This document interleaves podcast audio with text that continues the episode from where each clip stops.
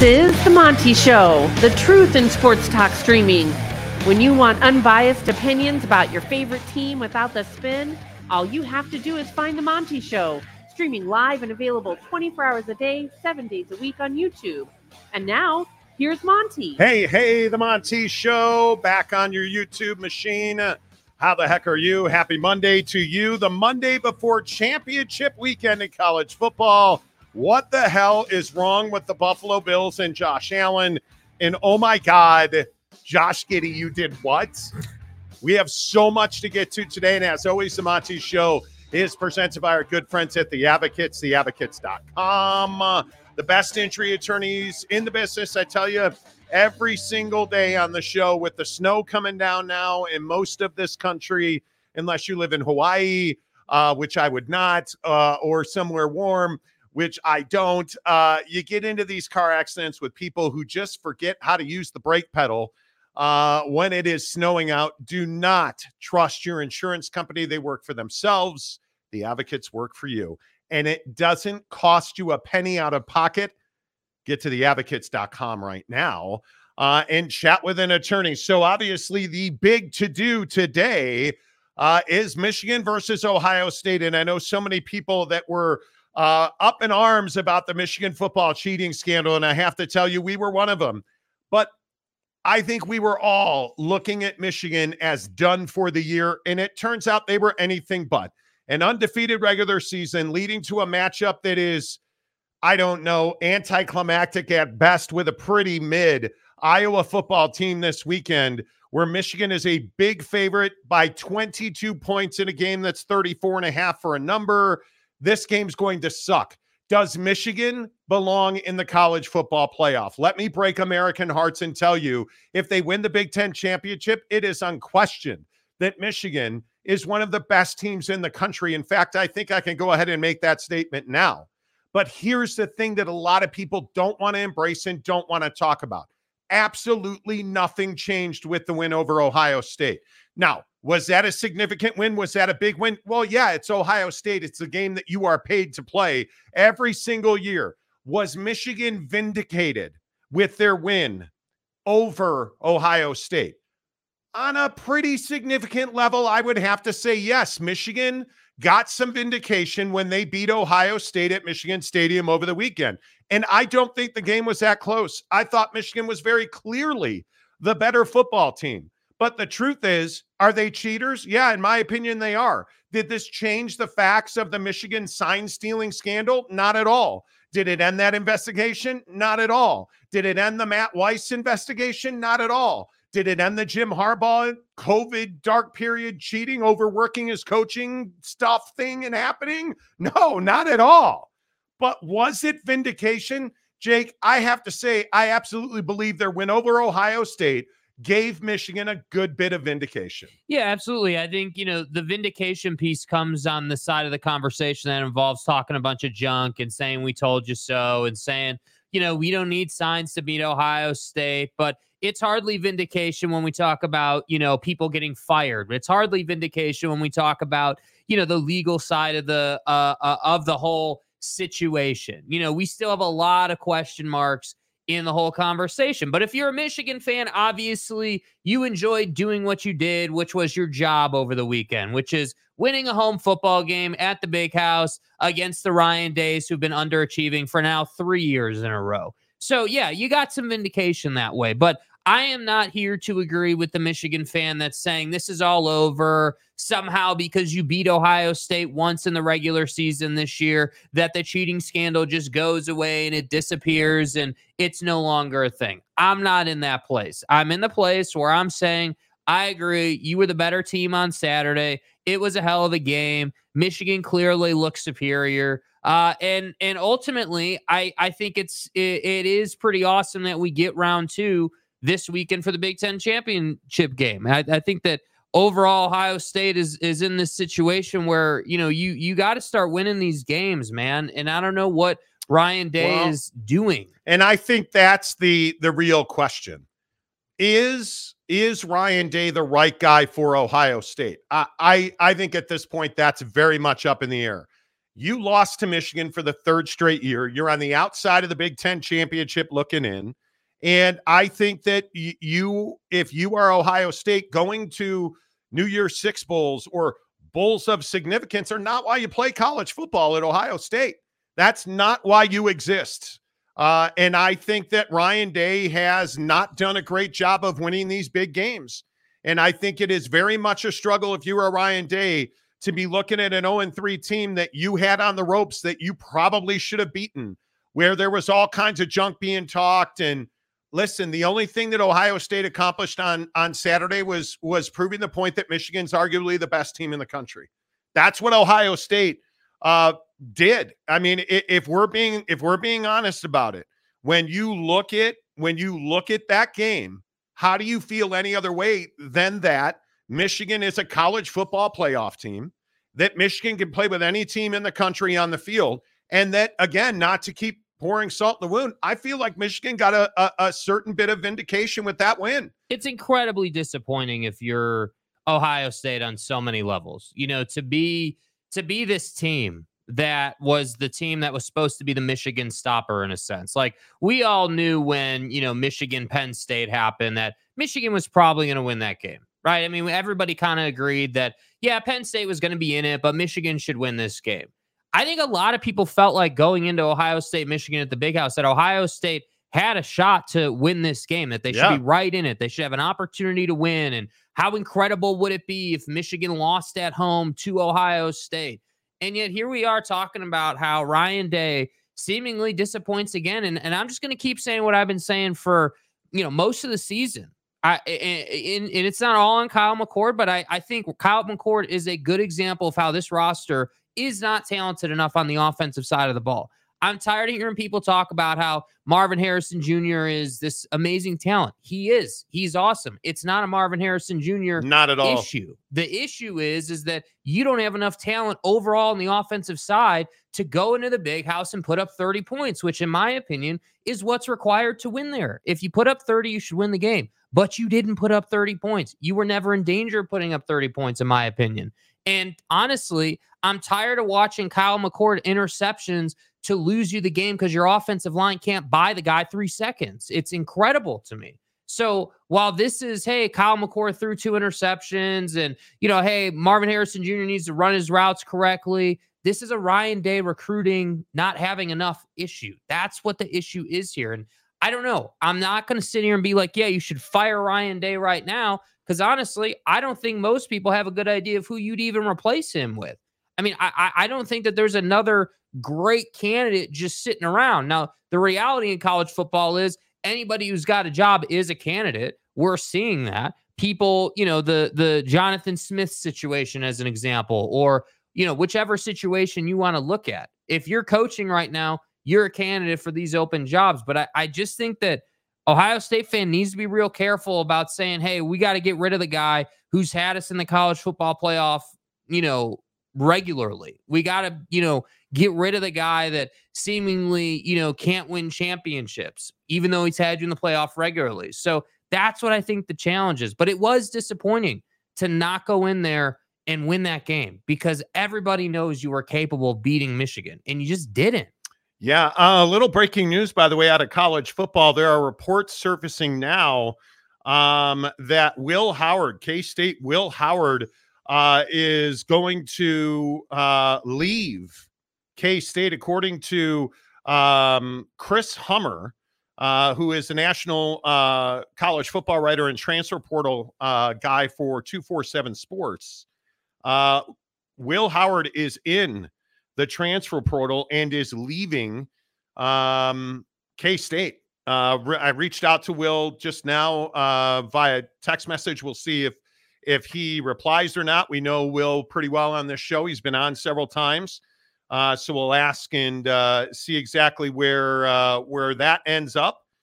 Are you surprised to hear that? Uh, a little bit, a little bit, but I think this was Will Howard's first kind of rocky season at at K State. I mean, this is the first season where it's like, hey, is it my job or not my job? You know, we all remember the Oklahoma State game. We yeah. remember that dreadful performance. But then, you know, we also remember him getting a job back and coming in and playing well and, played and- really well down the stretch. I thought. yeah, and so that's why I think it's difficult. Is is these kids, you know, have the opportunity to do this? And frankly, I, I have to say, Will Howard, you know, if he gets into the right situation, and the right situation being a situation where he can get into an offensive minded system that allows him to rack up, you know, three thousand yards, four thousand yards, let's say, if you really want to get crazy.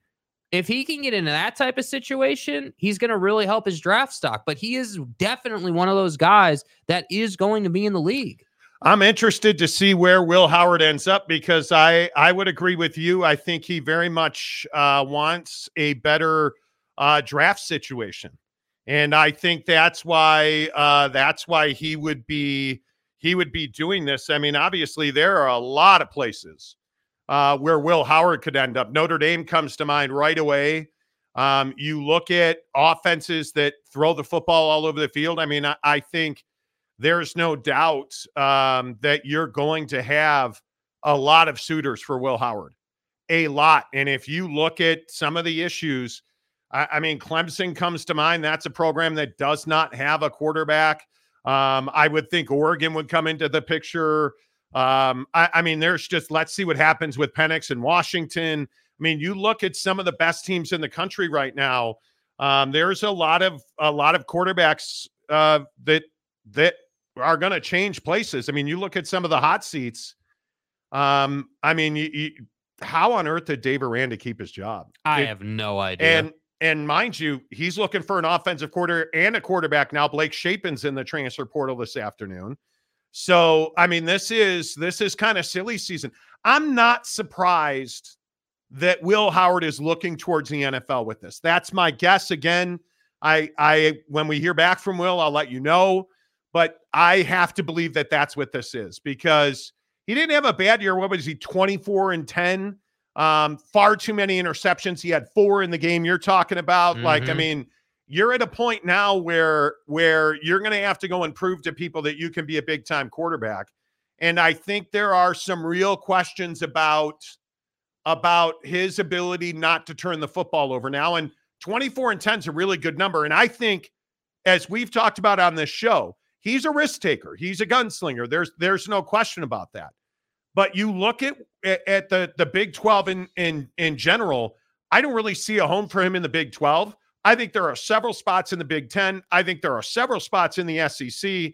I I I don't think he's going to have a tough time finding a job in any way, shape, or form. Not at all. And I and I think the thing for Will Howard, you know, if I'm him, you know, the thing I'm looking at is is 61% completion percentage. That's got to bump up to 65 plus uh, you know, as soon as he can. Well, the elites are in the 70s. Yeah, and, and I think that you know that 24 and 10 situation is not terrible, but it needs to be better. And and, and the problem for Will is it can be better. I I, I think Will Howard is that guy. I, I I look at Will's game and and I'm sitting here saying, yeah, this guy can run around a little bit, but this guy is a pure pocket passing savage. This is a guy that can drive the football down the field. This is a guy that can be he can be a guy that slices up a defense. The problem is is that you know the the the guys he's throwing to with all due respect were not exactly the most talented individuals. Now you had some talent on that roster but it's not as though you had top end no doubt about it wide receiver one. Uh, that's not the situation at k-state. So to me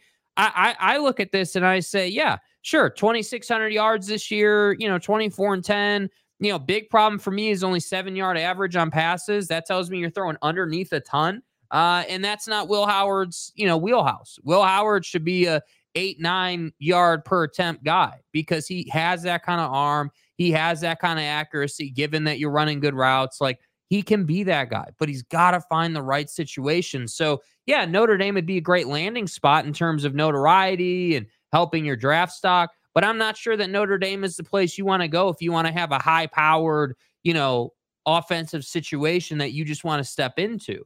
So it's kind of this thing where if you're Will Howard, you're sitting here saying a program on the notoriety level of Notre Dame is awesome because you know you're on TV every week. You know that you're going to be seen. You're in a great place. But at the same time, is that the best situation for on the field scheme? That's where I think Will Howard has to kind of figure it out. Most of the time, guys like Will Howard already know where they want to go, but we'll see. We'll see where he winds up. I, it's a fascinating conversation. It, it really is, and I I think you look at some of the some of these situations. I mean, it, it, right now, pick a play. Jonathan Smith left Oregon State to go to Michigan State. Is Will Howard going to consider Oregon State in their current state of affairs? I would guess not. Um, I I look at I look at some of these situations. Is Will Howard going to Baylor? I would guess not. Is Will Howard going to Utah? Because Will Howard seemingly would be the exact quarterback that Utah has lacked for so many years. Mm-hmm. I would guess not. If and, and I love Kyle Whittingham, I love Utah football. But if I'm Will Howard and I'm trying to get an NFL look, am I going to Utah? I'm not going to Utah and I'm not going to the Big 12. Am I going to BYU? No. I'm probably not going to BYU. Uh, I mean, we can go up and down the list. You're you're certainly. I just don't think he's a fit. I don't think he's a fit. It's going to be very interesting to see how all this plays out. I mean, look at a situation like Texas as an example. You know, you've got quarterbacks for days there, right? You know, Arch Manning gets some time this past week. You know, obviously Quinn Ewers, Maalik Murphy. Yeah, like, you've got talent there. So even for Will at that point, you're probably not even going to programs like Texas who are already loaded. That's why I'm saying, man, you have to find a situation where it's like, hey, this program gets enough notoriety. Program. This program gets enough notoriety on a weekly basis where I'm going to be seen and I'm not going to be stuck on FS2, yeah. you know, half the season in the Big 12. Yeah. Uh, but I also need a situation where I've got, you know, you you either got to have a, a you know, a ball out wide receiver one to throw to, or you got to have that badass tight end that that that can that can dominate the middle of the field. One of those two has to be taking place for you to thrive as a quarterback in a new situation. Yeah, I think it is it is really going to be interesting to see where all of these QBs and coaches end up. I, I think it is absolutely imperative um, that that Will Howard find the right landing spot and I think I think there's going to be quite a bit. We, we again, I I just look at Caleb Williams in USC. Mm-hmm. Is Caleb Williams coming back? He had a disastrous season by by his standards. Certainly not being in the the Heisman Trophy conversation any longer. It, it makes you wonder what about USC? What's going to happen with Chip Kelly at UCLA? How many of their guys are going to be in the portal? Um, I, I mean, there's just so many opportunities across the West and this does not even include who knows who knows who else is going to graduate who knows who else is going to go to the nfl I, I, think there are a ton of opportunities and it is it is going to be remarkable to watch. But this is where tv deals and hey what kind of personalities your head coach have yeah. uh, you know like where like what kind of direction and momentum does the program overall have? Like these are all things that matter and i feel like on a you know in the meat of the schedule when it's not you know, championship weekend coming up. Like when we're in like week four, week five, and people want to defend their head coaches who are not interested uh, in talking about things like bedlam or you know the the biggest game on your slate or whatever you're not interested in talking about the hype machine this is where that comes back to get you a little bit because when the portal happens and you know essentially as everyone likes to call free agency in college football takes place that's what kids are going to remember they're going to remember hey yeah i remember seeing on X that dude over here was talking about this big game and how awesome it was and like that's what that's what you remember as a player. Of so, course. So if I if I said to Will Howard, "Hey dude, you can go and be the quarterback at Michigan." What do you think of that?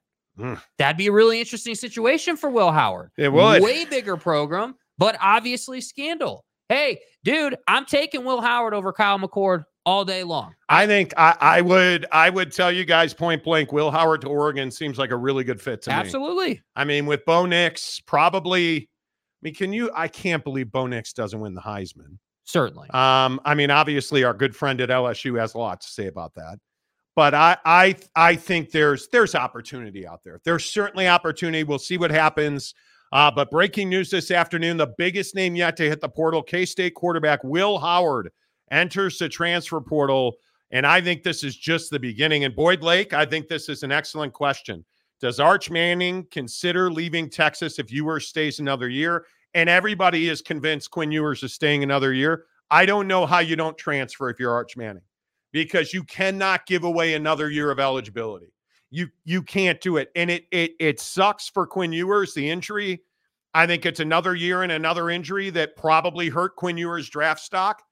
But if you're Arch Manning, you got to do what's best for you. And he, I mean, no, he got reps the other day, obviously, but you you've got to at least consider it. Well, with Arch Manning too, I, I think the thing that uh, gets forgotten is the hype machine. You you you as Arch Manning have a name behind you.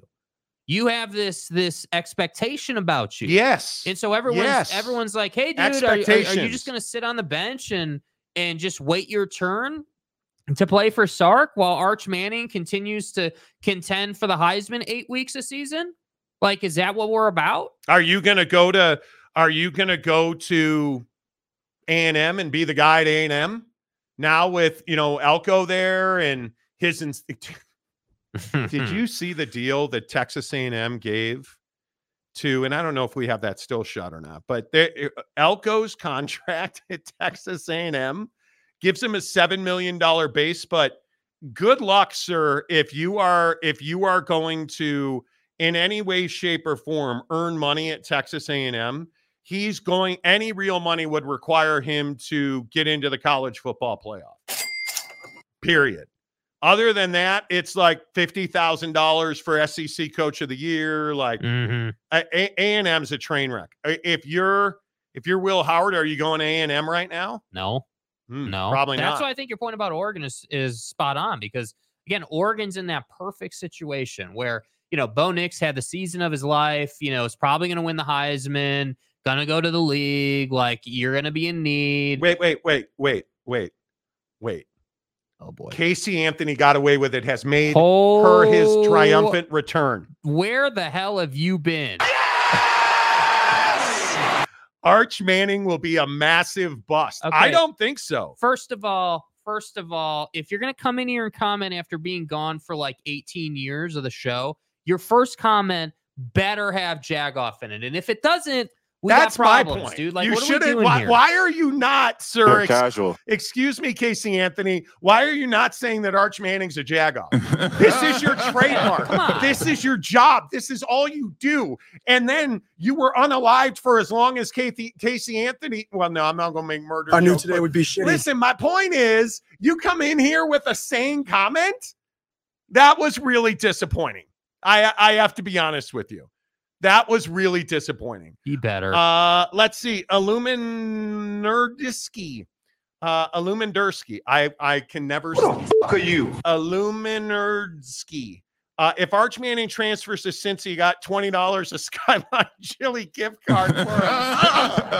hey, what NIL deal did you get over there with the Bearcats? Well, some guy with a name I can't pronounce gave me, uh, you know, twenty bucks in Skyline Chili. We're on to Cincinnati. Was not good for my roommate. Damn. You know. Um, good to see you guys, all of you. Uh, here on the Monty Show. Let's get your comments in here. As always, you know, the comment section on this show is presented by our good friends at Bucked Up, Bucked Up Energy, the official energy drink of the Monty Show, right here on the Hizzy. We've got the Miami, but you guys, you know what I say every single day? Get in the comments and get your six free buckshot samples. Uh, the sales, the Black Friday sales, everything that Bucked Up did this holiday season kickoff was amazing. I have more buckshot right now than I will ever know what to do with because it was dirt cheap. Did you get it? Get to buckedup.com right now and get it. 200 milligrams of naturally sourced caffeine, a bunch of brain food. It helps you think well, it helps you perform even better. I'm telling you, if you're somebody that drives a lot, and a big shout out, thank you. Thank you for helping me remember this. Billy, our guy Billy, Hey, Billy. in- our guy Billy in Denton, Texas. He says he drives for Amazon and he listens to this show every single day. Hey guys, He heard, he said, I had listened to the show for less than five minutes over the summer when I heard you mention Kerry Von Erich's name. Good old Kerry Von Erich, the to- Texas tornado. Y'all feel me? For my guy, the Amazon driver, this buckshot's for you. My guy also says Blue Raz gets him through the day driving his Amazon truck. You guys, thank you. If you're a FedEx guy, a UPS guy, an Amazon driver, There's so many of you that bust your ass this time of year. We don't say thank you enough. Thank you for everything that you do. Get it now. Go to buckedup.com. Use the promo code Monty to get 20% off at checkouts. Boom. Woo! Boom. Bucked Up, the official energy provider of the Monty Show, Boyd Lake. So, Houston fired Dana Holgorsen. Tough day for many coaches, bro. You're not even kidding. Dana Holgorsen, I don't think anybody's surprised. I think he's one of the best offensive minds out there. I think he will have a job. Is there one that's really surprising to you? Not really. I mean, I, I, I look at some of the I look at some of the jobs that are out there and some of the coaches that were fired. And I just say to myself, is this really surprising? Is this is this really surprising to anybody that Dana Holgorsen was fired? Not exactly, man. I mean, you you see, this is what I always say about losing. Like, it's okay to lose in college football when you're in Houston's position, as an example. But it's not okay to be just terrible, just non-competitive, not even close. And then to lose games to what was it, West Virginia? on a on a mm. hail mary at the end of the game there, or like just these little things that kind of cement your fate. And and that's what I think was tough for Houston is is Dana just just it just didn't work out. And and so a lot of schools are going to say, yeah, we'll we'll we'll eat that cost and we'll move along to the next one because ultimately we know if we can just win, you know, five games, six games, be bowl eligible, you know, uh, make some money, we'll be fine. But you can't make money realistically when you're like a two win team. That no. doesn't work. But I, you look at some of the gigs that are open. Like I, I look at uh, Andy Avalos at, at Boise. You just didn't win enough games, right? Like you, you just to me, um, I, you just didn't feel like there was positive momentum there. Jonathan Smith to Michigan State, a foregone conclusion that he was going to go. The program and and it today is a day where if you are an Oregon State fan, please lay it out because you're absolutely right. Today is a day where you got your nuts chopped off. You're so and, and you you you really are. You feel terrible for Oregon State fans. You you feel terrible. I'm curious how long it'll be before they can really get another powerhouse coach into that situation. Uh, but uh, this is why the Michigan conversation is so significant I, I, and I understand. Look, Wolverine fan, I know you got your your your. What do Wolverines have like a tail, a puffy? I know you got your, your fluffy tail up, right? and I know Michigan fan feels good today, but how long until you're one of the teams looking for for a coach? Well, most people think he's leaving. I I don't see any way, shape, or form that in year, a year from now, Jim Harbaugh is a coach at Michigan. Heck, I, I, we're out of here. If we're being honest, if we're being real honest, six weeks from now, after the college football playoff, is is Jim Harbaugh still the coach of Michigan? I don't think so, man. Mm. And, and I'm inclined to think that Jim is a guy who will do the whole, hey, you know, like whenever, let's say you win a national championship, whatever, however the season ends, you, you get knocked out or you win the natty, whatever. It's going to take like a month after the season officially ends for you for Jim to do anything. Yes. We all know that. So I, I, I don't know, but I, I, I get like I get the feeling Jim is going to want to be in the center of the conversation as long as possible. Yeah, I think Jim Harbaugh, and it, it, one of the things that was so weird to me today, um, was that Jim Harbaugh very clearly does not want to talk about this situation, and I, I understand that. He stood at his at his dais today for nine minutes just reading names. Like you're I, why are you doing a news conference? That's the you know when I when I I say that I struggle with Jim Harbaugh, Rose. I understand it. There's no winning here for for Jimmy Ballgame, but when when you start when you start having odd moments like this, like listen to what he says about about you know like Sherrone Moore, like and, and look, I love the guy, but a, a Michigan legend.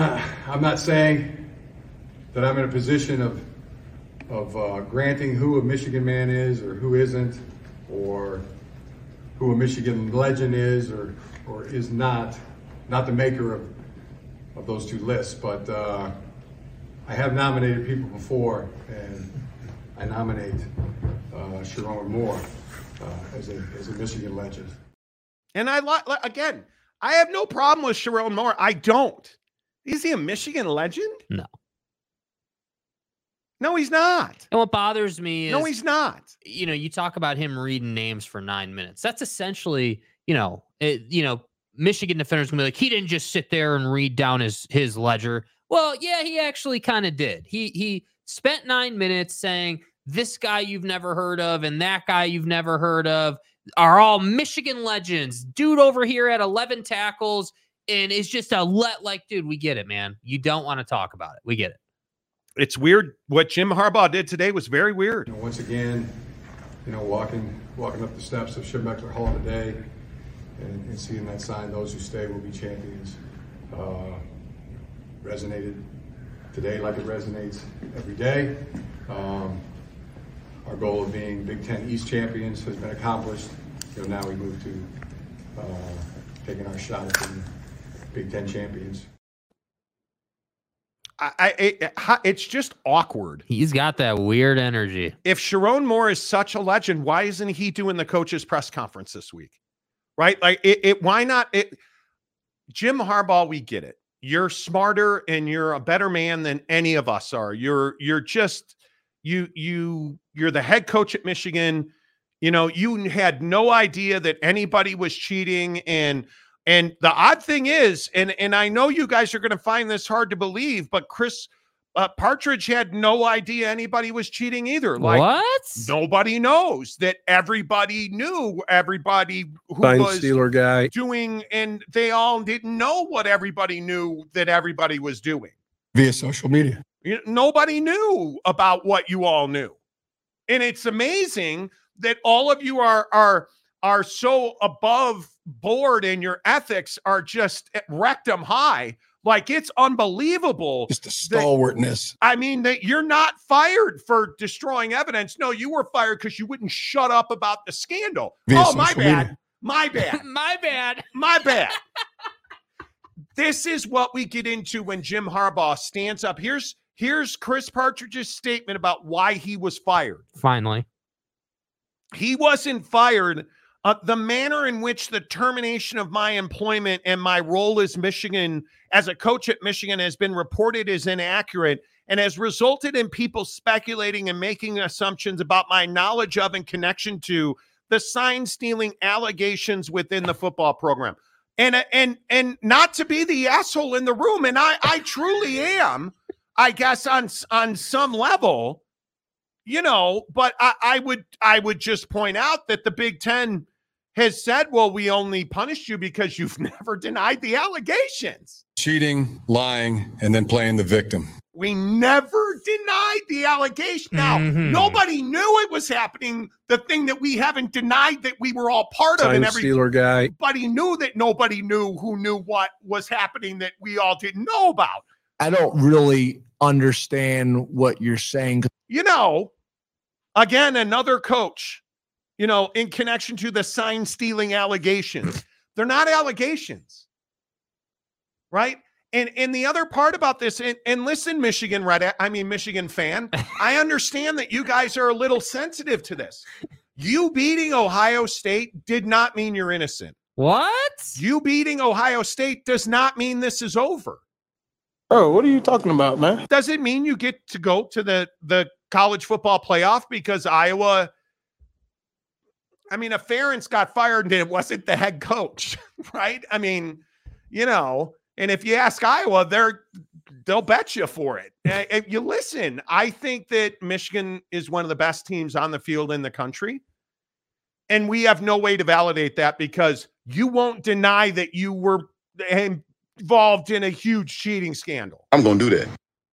This is not vindication. You are not innocent. You're not a victim. Are you undefeated? Yes. One more thing I'd like to point out about Mr. Partridge's statement over here. Mhm. Notice how dude refers to the football team as Team 144. Anybody notice that? He doesn't say Michigan football.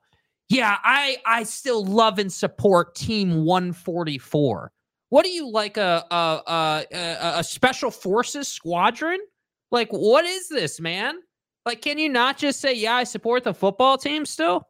I, I love how they try to get cute with this. Like, you know, Team 144 is like some sort of like badge of honor. I got news for you. Team 144 is is one of the most scandal-ridden football programs in the country right now. And if you go to whatever the first round of the college football playoff is going to be for you and you lose, all this is for naught. All of it. Blake Corum might as well go back to selling vacuums with Connor Stalions if they lose in the college football playoff in the first round. Because again, you lost to TCU last year. If you don't get by that first team this year, what good is it? What are we really even talking about? What what was all this for? And that's what I think Michigan fan doesn't want to talk about. All the Michigan red asses in our members only group after they won the game. Oh my God, we told you so. I don't want to hear from Ohio State fan. And I just had one question. What did you get? What what did this accomplish? What what what, What, what did you, win? what did you do here? Because as far as I'm concerned, a win on the stat sheet against Ohio State is going to be the same as the uh, as the win you get this weekend. It's the same thing. The only problem is Michigan's got little brother syndrome about it because they went full us against the world, and you know we love Jim. I even in Partridge's statement, I still love Jim Harbaugh, Which I think like, is is amazing. incredible, bro. You lost your job for dude, and you're still out here publicly supporting him. The university's decision to terminate my employee, their decision does not change my continued love and support of Coach Jim Harbaugh, the coaches and players of Team 144, as they continue their quest for a national championship. Doesn't get any more red, white, and blue than that. I just think it's weird. The whole thing is weird. And I think Michigan fan claiming that they've won the sign stealing scandal. Like, do you understand if Jim Harbaugh coaches next year that he won't coach a single game, he'll be suspended? We've graduated from coaching half the season to no season. He, he your, your head coach missed uh, anyway. And no, he won't be getting the game plan ready during the week if that happens. I- just want to point that out. That's the other thing. yeah. You- have you forgotten about the NCAA, man? Oh, Like, God. come on, man. No, have you forgotten about the FBI? I knew today would be shitty. It's the FBI, dude. The NCAA. The F- it's the F. the Um, Federal Bureau of Intestinal Fortitude is coming for that ass. It's Like, not the best situation, and we all know you're that. being investigated by the FBI. You took the, the the NCAA offered you four games. You fought them, so they said, "Okay, we're going to give you none, and then we're going to suspend you after the season." To which you said, Um, well, "I'll suspend myself three games. How about that?" And they said, "No." Like it's, but anyway, Okay. it's fine. It's fine, man. It, it's absolutely fine. Walter Greer says, uh, "Go blue." Mm. Uh, Marley says these guys are fake news. What if Oh, we, Marley? okay. What if we said that? What have we said that's been wrong? Please inform me. I even got my ass kicked on this show two weeks ago when I said that Michigan would beat Ohio State, My bad. and all the Ohio State fans lost their minds. But you say you even said been so wrong many times. Okay, what have we been About wrong about? what? On About Michigan, you're clearly a Michigan fan. What have we been wrong about? I'm here for it. Uh, Cougar tracks. Michigan should not be in the college football playoff, no matter who knew about it. Uh, different thing. Different thing. Expedition Greg, how are you? Marley, if I was you, tomorrow might be a big judgment day for you because of the rumors. If true, you guys will be disqualified from the Big Ten title game. I highly doubt that. I highly doubt that. Like, why would you now, if you are the Big Ten, why would you now disqualify Michigan from the Big Ten title game? Makes no sense. You would have done that already. And I would remind you, if memory serves, the Big Ten said there will be no further punishment unless there is new evidence. Hey, maybe So- they unearthed some treasure trove. I don't know. Yeah, maybe Mr. T or Big T or your mom, whoever Sign the stealer booster, yeah, guy. the sign stealer guy who f- allegedly funded the sign steal. Like, who knows? Uh, AAR, Michigan Wolverines, Ann Arbor, Michigan, rock solid, folks, rock solid. Right. Um, Tr- Trent CN, Patridge, Partridge is a snake, and no program should ever have hired him. Well, they Program. did. They did. Uh, Marley Nugs, yet still sit here running their Kilbasa grippers. Again, if you want to hate, that's fine. Appreciate it. Detail Comment. it. Yeah, Detail it. do it. Uh, Will Anderson, let the NCAA hammer drop. Uh, it's Not going till to. after the season. Scott of Graywater Watch. The Astros have two championships. The Houston Astro Wolverines. but boy, ye, ye of vacuums and garbage cans. yeah, and the garbage, the the what it I, I can't remember what that activism group is called. Uh, we for the rights of garbage can integrity. Sure. Man, they picketed the Houston Astro Wolverines for like months, and they What's up, motherfuckers? came up with nothing. you know. Oh my God. Uh, Michigan is not exonerated. I would. They're vindicated. They're not exonerated. No chance. Arizona Buckeye. What's up, Arizona? Michigan has proven itself to be the worst program in college football. Overwhelmingly a fan base of ethics apologetics. Here's the problem, though. They beat your ass three years in a row. Yeah, they did. And this year, you can't use sign stealing as a reason. The previous two years, I would agree with you. If they stole your signs this year and you didn't change them, eh, Ryan Day should probably resign. Yeah, that's on him. He should go work for his brother's investigative firm because you you got beat by a, Michigan's a better football team than Ohio State right now. Period. Period. Facts. But the other thing we need to stop saying is that you know Ryan Day lost to Sherrone Moore, an interim coach. He was not. A, they Jim Harbaugh was coaching the team. Stop with this. You know Jim Harbaugh suspended. He missed one day, and he addressed the team Saturday morning before the game and addressed them Saturday night after the game. Do you really think Moore had no idea what the flow of the Come play on. call was going to be, man? Come on. Uh, Les McGee says Baylor is a surprise. Well, I'm surprised that Dave Aranda kept his job in in at Baylor. I mean, you fired Grimey. Blake Shapen's in the portal. Why did you keep Dave Aranda? What is it that he's done to capture your imagination? He's kept you out of scandal, at least. Well- you suck, but he's kept you out of scandal. Yeah. Uh, I, I, I, di- mm, I don't know. I think that's very interesting. Marley again, Greg, it's fake news. Okay, so what, what is fake news? What have we gotten wrong about Michigan? Oh, that's right. You can't answer the question because we haven't. Uh, Casey Anthony, if people knew all covert stuff going on behind the scenes of college football programs, it would make this look like little league. There's so much filth going But on. here's oh my the God. deal. Here's the deal. Absolutely. I don't even disagree with you, man. You're, you're incredibly correct. the only thing that needs to be said is Michigan is the only one that got caught. This is not a discussion about, hey, does everybody speed? Everybody is first team all SRT when it comes to trying to win games. Everybody. Michigan's the only one that got caught. That's the difference. Yep. So say what you want. That's all that matters. Uh, Go Blue 1881 John. Uh, no, it's weird how literally how prevalent this sign stealing BS is behind the scenes. We had a psycho weasel who wanted to take it to a different level and got caught. Okay, listen, John. You, so what you're saying is you you you believe that Connor Stalions acted on his own with no help. That's what you're he lone wolf. Donnie, please. So here's, and this is, bro, I'm naive. Remember, whatever Marley Nugs or whatever his name is said, hey, we're fake news on this show, so we don't know the truth.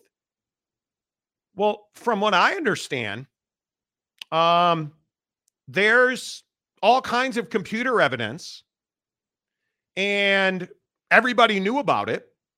Even the other Big Ten programs knew about it.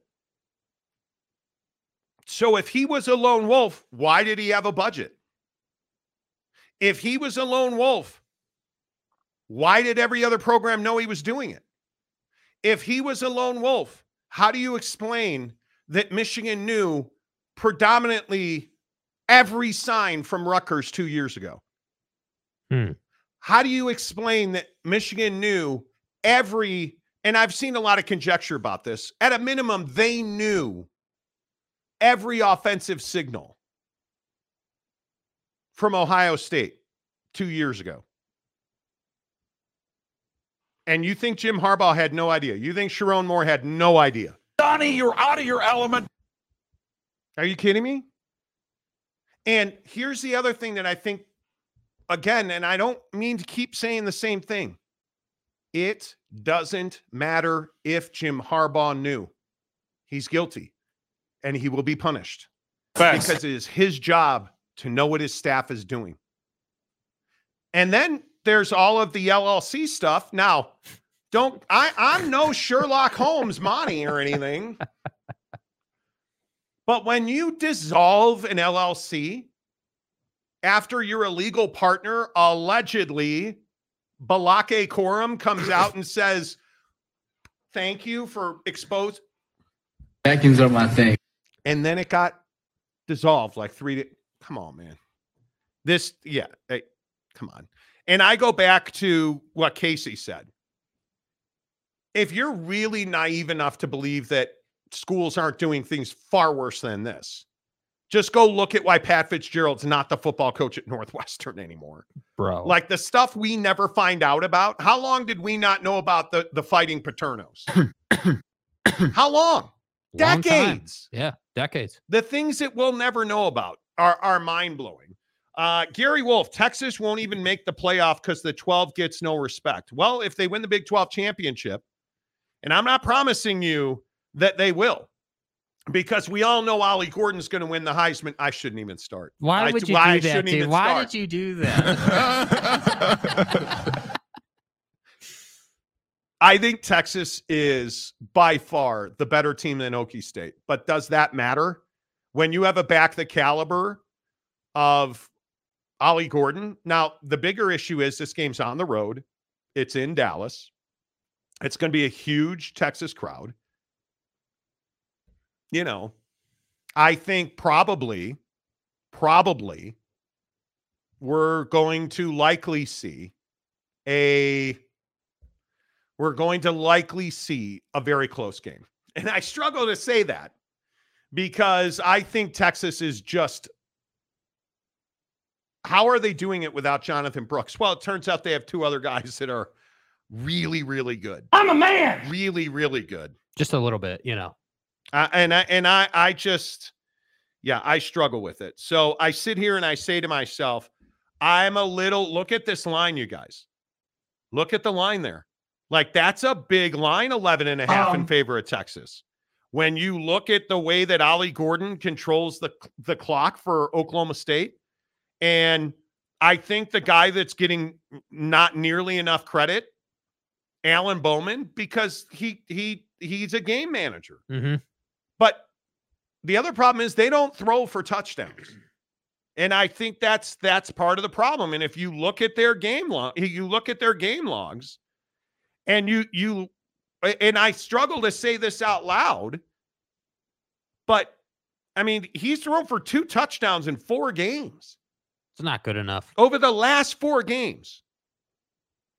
Alan Bowman has only thrown two touchdowns. Well, Monty's got Ollie Gordon back there though, who's getting all the touchdowns. You know what else he has? Six interceptions in the last four games. So they're trending in the wrong direction. And you threw two against BYU. Probably more of a crime is you got blown out and threw three against UCF, which doesn't look like. And again, I know that Oak State fans are probably just waiting to do something with something I'm gonna get Out of medieval on your ass. but you're going in the wrong direction here. And I'm not saying it's a, it's it's a fluke that you beat Houston. It was a fluke you beat BYU. Do they give up 50 to Texas? Well, that's a good question. Their defense has not been good the last three weeks. No, it hasn't. And I think watching the end of the BYU game, BYU had every chance to win that game and simply did not perform. And your inability to control the clock and and listen, we we we should have a conversation about BYU and Kalani Sitake as well. Stop telling me Kalani Sitake should be fired. Oh, you want to talk about his offensive coordinator, Aaron- Aaron Roderick? Okay, now we can have a conversation. Mm-hmm. Am I the only one struggling with the play calling and the the schematics on offense? You you you told me, you told me that Kedon Slovis wasn't enough, That he was the problem. right? That he was the issue. That Retzlaff was your savior. That Kedon limited you. That Kedon was the game manager. And Kedon was the reason guys were dropping balls that hit them in the hand. And Kedon was the reason because of the turnovers. Yeah, what do Mm, I have? What do I have? Retzlaff out here doing the same thing. And in combination with that, your awful play calling to limit the offense doesn't help things. And you still found a way to put up more than 30 points. So, yes, I can't. My, I'm, I'm getting confused. How many years in a row are we talking about Aaron Roderick's play calling? Because we definitely talked about it last year. I know for damn sure on this show, we talked about it two seasons ago because I remember talking about it. So now, if we're going to sit here and rip Ryan Day for losing three years in a row, why don't we start using the same logic with Aaron Roderick? Because at did- some and- point, And how did Aaron Roderick get his job? Well, because you you forced Kalani to use Ty Detmer. And then he didn't want Ty Detmer. And so he picked his own guy. Criticize him for that. But Jake Retzlaff is not the problem. That kid can play quarterback on my team any day he wants. The bad play calling and the poor schematics, especially, especially with the route trees, and uh, maybe I overvalued Kody Epps. Get the kid the football. I don't think you overvalued him. I think he's just not getting the chances. And where is LJ Martin? Uh, it, it like I've talked about this repeatedly. You have. that I think LJ Martin is absolutely the critical piece that this offense needs because he is he is the only guy in my opinion and I think you we can have an argument about all kinds of things um but wide receiver depth is not one of them BYU has phenomenal phenomenal wide receiver depth but what does that matter if you can't effectively run the football? And if LJ Martin's not healthy, and if you are not, I don't even know what you, I don't even know what I. It's I, it's frustrating. The offense at BYU is frustrating. And here's here's what I do know. You look at the the schedule sheet for this season, and I see okay, weak competition to start the season. Sam Houston, Southern Utah should beat those guys any day of the week, right? Yes. Okay, cool, fine. Two and oh, zero should have should have done that. The Arkansas game was where they started surprising people. Whoa, BYU went on the road and battled Arkansas and won a game. Who is this team? Right there, I remember everyone was like, "Hey, hey, this team's capable of keeping it close with Kansas. And that's exactly what they did. Now, Kedon didn't help himself in that game, no, he didn't. but they kept it close. So that one, I was like, hey, this is a good loss. First year in the Big 12, you lost Kansas at their place. Hey, you turned it over, but hey, you kept it close. Fine. But we started having issues at the TCU game, right? You beat Cincinnati. The TCU game is where the season kind of went off the rails because at that point, you only put up 11 points. Then you beat Tech. Okay. But then from there, you've lost every game. And I'm telling you, people went ahead and just put Kedon Slovis out to pasture. They just said, "Oh, this kid's not good enough. Not good enough. We Yeah. got we got Arch Manning, our Arch Manning sitting on the bench." And that's not what you should be doing at BYU. And I don't understand. And honestly, maybe this is like a state of Utah conversation because I know people are still pissed about the way Cam Rising was handled this year. But Who's coming back? By who's the way, coming back, it- which is notable. But I don't understand why BYU and Utah play this injury game. If if Kedon is not 100% and that's why he's not playing, then say that. But if it's because you want to play Retzlaff, then you need to damn well say that and stop making But excuses. but but but but. Okay, so you have a quarterback issue. We're going to run the football more, right? oh, wait. 37 carries. You're t- you ran the football 37 times and LJ Martin got four fucking carries? He got 37 runs and you gave him four carries? It's a problem. Excuse my French, you gave him four carries? And I would remind you he put up 5 yards a carry again. And you gave him four carries. I'm I am at a loss for how the where did Isaac Rex go? And I know I'm a big Isaac Rex fan. Throw the kid the football. Uh, it's it's remarkable to me that you're looking at 15 receptions in a game, in an entire game, and Isaac Rex only gets three of them.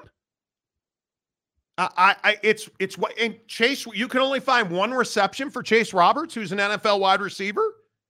You you have a guy in Retzlaff who you said was the next thing, and you only threw the ball 30 times and he completed Um, 14 of them. I'm going to say Kedon Slovis isn't the problem. Anyway, Kalani Sitake, I I I would hope has the flexibility to make changes offensively because defense is not the problem.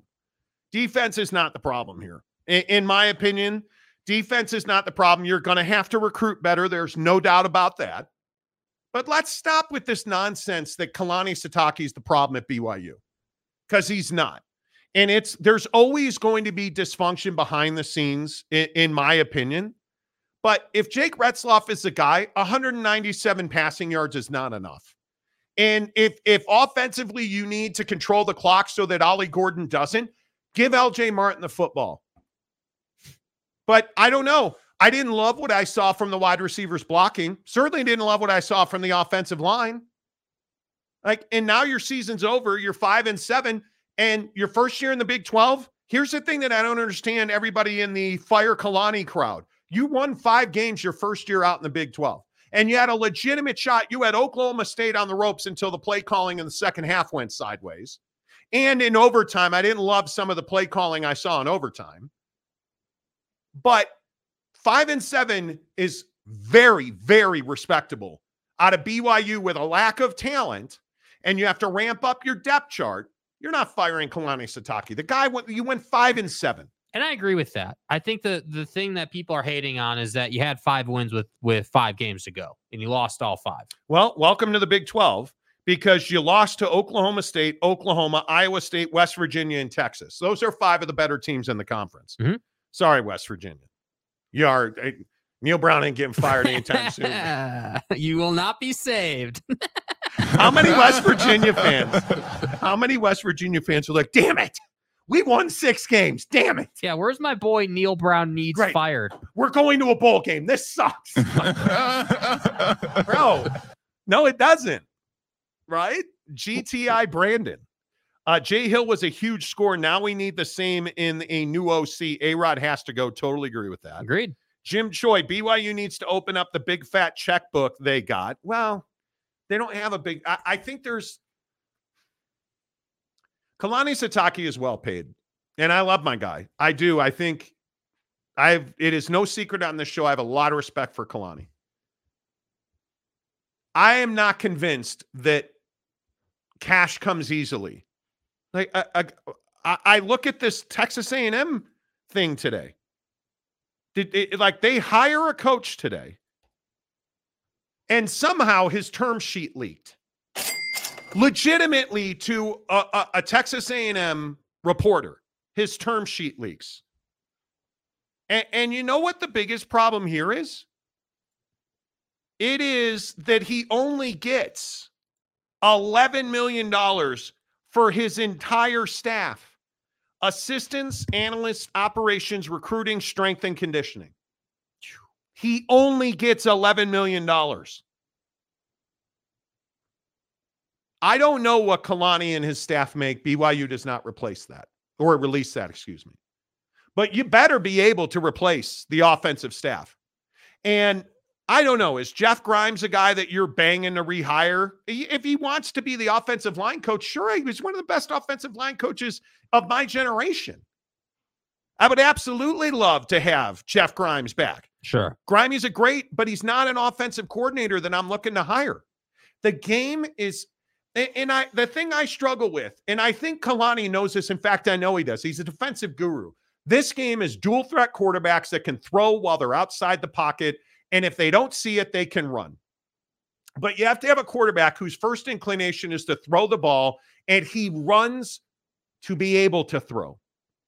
And if you're going to give me 12 yards of green space in front of me, I'm going to take off and use that. And Jake Retzlaff is that guy, right? He is that guy. And I, I don't have any problem with him as a starting quarterback next year. You need better offensive line play.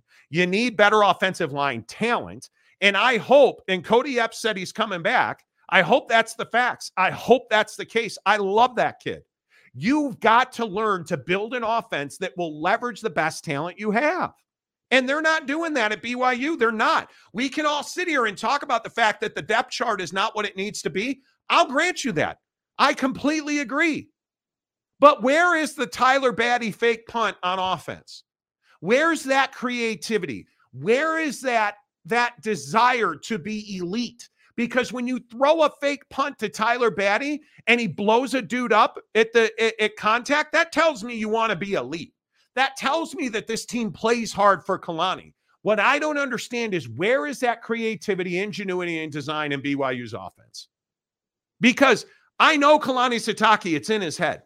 He wants that. He embraces that. If you go to Kalani and you say, I have this idea, we da da da, let's win, he's going to say yes. Do you know? I, I, and I don't know this to be fact.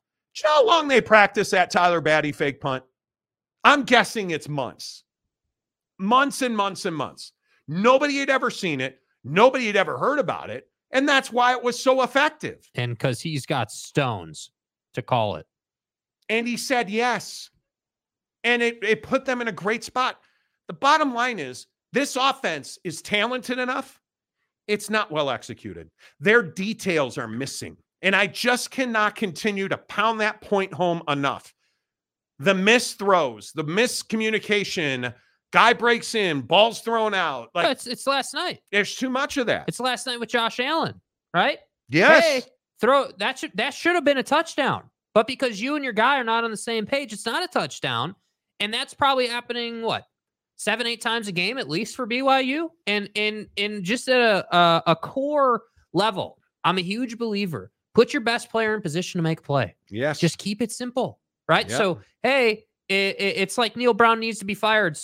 You know, philosophy. We're gonna run the hell out of the football. Like I, I look at a kid like Raleek Brown, who is a receiver at USC who's in the portal. Uh, find somebody who knows him have Kody Epps is from Los Angeles, Southern California. Get on the phone. Get on the phone. And I swear, if one more person tells me, well, bro, you got to be Mormon. Jake, Retz- Jake Retzlaff is Jewish, friends. No, nobody. It, Kedon Slovis is not LDS. God bless. You don't have to be LDS to play at BYU. Is it a different lifestyle? Yes. Do you have to abide by the honor code? Yes. Can you have sex with a bunch of girls like your Josh Giddey? no, you cannot. Wow, dude. Wow. Wow. Too soon. anyway, my point is, yo, uh, you can go and get go. You it, well, they can't get Raleek Brown. How do you know? He's not coming here. How do you know? Dave's in opposition. Are you going to call him? No. Well, yeah, you better. You better. You better, and you better be trying to upgrade the quarterback. If you don't call Will Howard, you're a fool. Call Will Howard. Hello, we are not available now. Is there a better fit for BYU than a, a clean cut white guy, a quarterback who can throw the ball all over the field? But I'm serious. I'm serious. Isn't that what Kedon is? Yes. No, he's not accurate enough. But my, well, he was accurate enough to win you the first five. Uh, Apparently, not accurate enough to win you one more. You, Let's talk about it. I'm a good listener. Use the mentality that allowed you to call the Tyler Batty fake punt and call Raleek Brown. it ain't rocket science. Call Raleek. Can I get a t-shirt, please? Yes. Call Raleek. Main event. BYU only won two conference games. In year one in the Big 12, I think it's fantastic. Keep it real. Was this not a good season? Wait, and I'm I'm being serious. I, I, look, I understand why people are frustrated about how you of the year. I, I mean, I I I'm even inclined, in my opinion, to say it's inexcusable, even with the level of competition you're facing to go 0 5 down the year. That's just not acceptable. and, and it stings more because you had to go one and four to be bowl eligible. That's what I think BYU fans all pissed off about. But the reality is, you had you you were never in the Texas game. You were never, you know, uh, sure the score says you were in the Oklahoma game, but they should have always beat you. Always. Always, every day, twice on Sunday. I don't give a damn who but, says what. But what like, do all these what do all those points mean? This team didn't quit. This mm-mm. team didn't roll over. This team didn't say, "Oh, it's Oklahoma." They did five wins with that garbage play calling, man. We're, we're getting our ass kicked. We're just going to roll over because there's a lot of teams out there who did that. Go see Dana Holgorsen in in his his situation. Go see Dave Aranda at Baylor. Go go see Texas A&M. Go see Mississippi State. Go on, go look at them because there's a lot of teams out there who did that, and BYU is not one of them. Kalani Sitake is not the problem in Provo. And I think BYU fan, with all due respect, does this too much because it's every year. Every single every year. single year we get the fire Kalani parade that happens after the year. And every single year when we start the new year with a new coordinator on either side of the ball, BYU fan thinks they're going to the playoff. You guys got to be more level headed about it. Just come to the middle a bit. Yeah, totally agree. Totally agree. And, and uh, listen, uh, what, what do I tell you every day? I tell you I'm excited to go home and go to trydaytrading.com and get my trading night started. And I absolutely am. Hour number two of the Monty Show, presented by our good friends at trydaytrading.com. You guys go get the $10 30 day trial membership. It will absolutely change your life. It's $10 that goes to charity, so it's a tax write off. And you get 30 days to play with their entire program. You get elite coaching in that 30 days. They give you all their their proprietary software, their processes, their indicators. They teach you how to make a boatload of cash day trading. And I'm telling you, it's an addiction. I love it. Cannot wait. Mrs. Monty's fired up about it. We were in Hawaii last week, as you know. We were in Hawaii all week. And what were Mrs. Monty and I talking about one morning? Man, uh, day trading and it's legitimate. My wife is now telling me because we were talking about over the over the last week how we can make more money because um, we're the people that we're trying to pay off our house early. We're trying to pay our cars off early. We're trying to be zero debt. And so we were talking about, hey, we're in a really good spot, but we could be in a better spot. And she said, because I said, you know, one of the things I've talked about is becoming um, a, a male model. And, you know, because there's a big market to model gloves. And she said, What no, you don't need to do that. We need to focus on trydaytrading.com and learn it and learn it well so that we can make a living on Try Day trading. And she's absolutely right. It'll pay off your house early. It'll pay off your cars early. It'll send you on those vacations you've always dreamed of. It'll get you fit for PXG golf clubs. It'll do all of the things that you said to yourself, I can't afford that. And in this holiday season, here's a question I would ask you. If you're the guy that's like, man, I wish I could get my kid that G.I. Joe with the Kung Fu grip, it's just that far out of my reach. Hey, I wish I could get my kid that e bike he's really wanted. He really wants that e bike. I just can't afford it. All his friends down the street have it. I don't, I can't afford it. And you feel bad about it. Your car's broken down, or hey, maybe you lost your job. Stop trying to fight yourself. You're not a bad person. You need to make a good decision and go to trydaytrading.com. Get yourself a $10 30 day trial membership. It's less than the cost of a fast food meal for 30 days to change your life. Trydaytrading.com slash Monty. Make sure you tell me you heard about it on the Monty Show. What's up, everybody? Glad you're here. Let's read your comments now. How about OG Gary? Bet is a bet. Super chicks on me, boys. Congratulations to whoever wins the Vegas trip. Well, it's funny.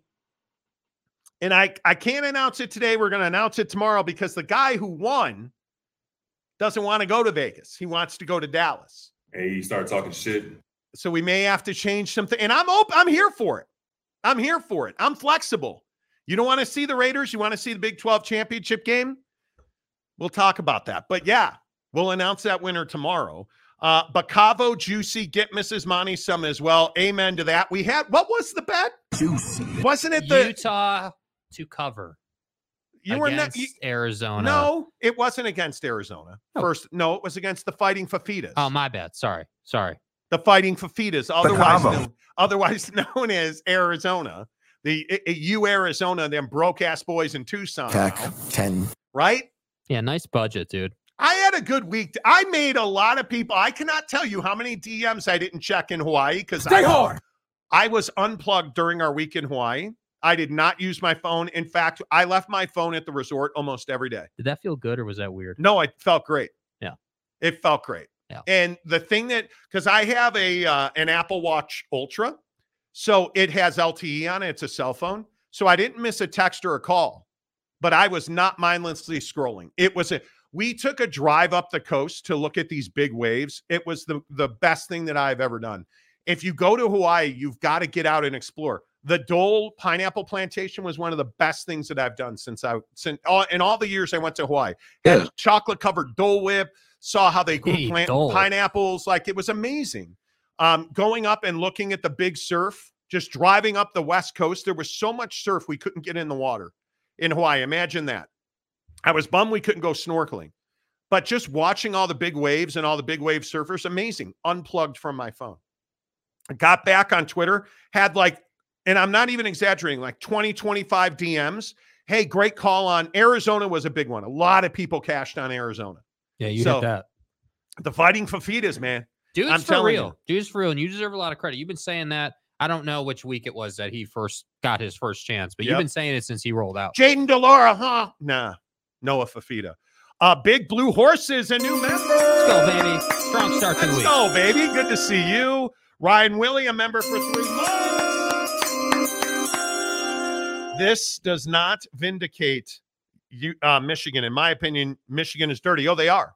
But in the Michigan Ohio State conversation, Michigan got vindication because Ohio State fans, for months and months and months, ran out. Well, you only beat us because you stole our signs. We're a better team than you.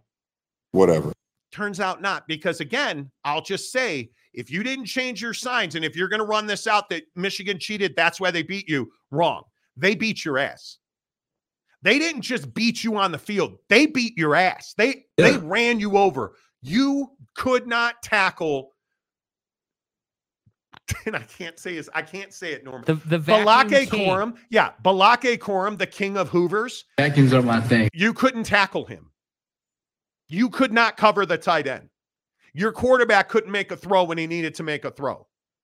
That's why you lost. And don't run this garbage out about how that was an interception in the end zone. It was. It was. Oh, that's Mm. right. It wasn't because they they The ball reviewed it. crossed the line. They no, no, he didn't have possession of it. In my opinion, in the Michigan Ohio State game, receiver has the football, loses possession of it, and the Ohio State player comes away with it. Should have been an interception and a touchback in the end zone, in my opinion. They ruled that he never lost possession, and what they said is the the ruling on the field stands. They did not confirm it. There wasn't enough visual evidence, but it doesn't even matter. It doesn't even matter. Ohio State, you had opportunities to win that game and you couldn't because you're not talented enough. That's the plain and simple point. And this nonsense about Marvin Harrison, Marvin Harrison Jr. needs to learn to, to play harder. He needs to understand that talent's not enough. You need to run the route the way it's supposed to be run. One of those near interceptions, Marvin Harrison ran it out, and that ball was clearly thrown as an in. And and I thought they did a great job on Fox talking about it, even though I hate Gus Johnson and think I think he's a Michigan homer. I can't stand listening to him call a game. But they they ran several things at the half on that, where they showed that that route was an in route, ninety nine percent of the time. And Marvin Harrison just kind of turned and, oh, it's an in route. And that the how is It's the old saying, right? What are Hard you work, doing? hard work beats talent when talent doesn't work hard. And he wasn't working hard. And and I, I am a big proponent, just like we said about BYU, that Ohio State needs to take more shots. Uh, did you really think you were going to go to the big house and not and not have to have probably what five downfield shots to win that ball game? What is the point of having four three burner speed on the outside if you're not going to use it? I don't know. What like what are we doing? Uh, Expedition Greg, what's up, guys? Good to see you back. A member for two months. Appreciate you. Aaron Wilson, a member for eight months. Let's go, baby. Love you. Let's go. Welcome back, boys. Hope y'all had a great time in Hawaii. Wreck 'em. Pew pew. Mm-hmm. Pretty good couple of weeks for Texas Tech, though. You you would have to you would have to agree. Now, it's not awesome that you you finished six and six, but Hey. you finished six and Joey six. saved his ass, dude. That UCF win was clutch. Now, Saved his ass. Now, uh, anybody want to talk about the quality of Texas? No. How'd that work out? Yeah, I'm not talking about that. Yeah, well, you know. Yeah, we're not making any changes. Anyway, let's move on. Uh, Casey Anthony got away with it for five dollars. Jim Harbaugh's suspension gave the Michigan players something to rally around, so this actually benefits Michigan's pursuit of the college football playoff crown. Don't disagree at all. That'd be America's team. Don't disagree at all. Lance Johnson for five dollars. I think every team that lost their rivalry game should fire their coach so they can be hired by another team. Well, I mean, You know. is Ryan Day a good football coach? Yes. Yes. Let's not go too far with it. Is he a good football coach? Yes. Is he a national championship winner? No. No, he's not. He does not contend for natties regularly. You're paying the guy 10 million bucks. Yeah, which is really a budget buy for Ohio State with how, how much money they make. I mean, that's really not a lot of money. I, I get it. But this is a guy who's been in your program for eight years. Mhm. And he uh, obviously under Urban, you Who- know, uh, I'm sorry, under who? Pervin Liar. Thank you. Thank you. I, I I don't think he's the guy. And I heard a really interesting comparison. He's Lloyd Carr. He's Ohio State's Lloyd Carr. And I think that's a very good comparison. He's good, he's not great, and he's never going to be elite. Three college football playoff appearances And what does that mean? that you made the school money, but you didn't win anything. That's what it means. And, that's what, and this is the age old question that I always come back to with these guys, man. Like, they're only, you know, what? The Sabinator, certainly Kirby, and five years ago, I would have said Dabo, but I'm not saying Dabo anymore because he hasn't won enough since then. You can't get blown up by Bama and call that a ah, man, but we made it to the national. No, you didn't. You you played a scrimmage. You played a scrimmage. That's what you did. But and I think it's that's the question i- is, i i- when with these coaches in college football, especially with the portal now, because I think it's a huge part of the coaching conversation. What what is the the standard for being elite? Because I I maintain you have to win multiple national championships. Okay, well then Saban and Ker, uh, Kirby are the only ones who are elite then, and we got to find another Dabo? word for no. Dabo's not elite. Okay. not elite. Now has he won one? Yeah, he has. But I think Dabo, however much of a red ass he wants to be about the transfer portal, the reality is that's today's college football, man. You're either going to get on the train or you're going to be at, at home on the couch. Yep, I don't disagree with that at all. Uh, Brian Laguerre, how are you, Brian? After beating two top 10 teams without their head coach, you can miss me on sign stealing being a competitive. You can miss me on sign stealing being a competitive advantage, and this has greatly diminished it. What do you mean? Yeah. Can we just simplify what you're trying to say, I dude? think th- here's the problem. You didn't suspend Jim Harbaugh. You didn't because Sherrone Moore had three hours without contact if they did it the way they were supposed to.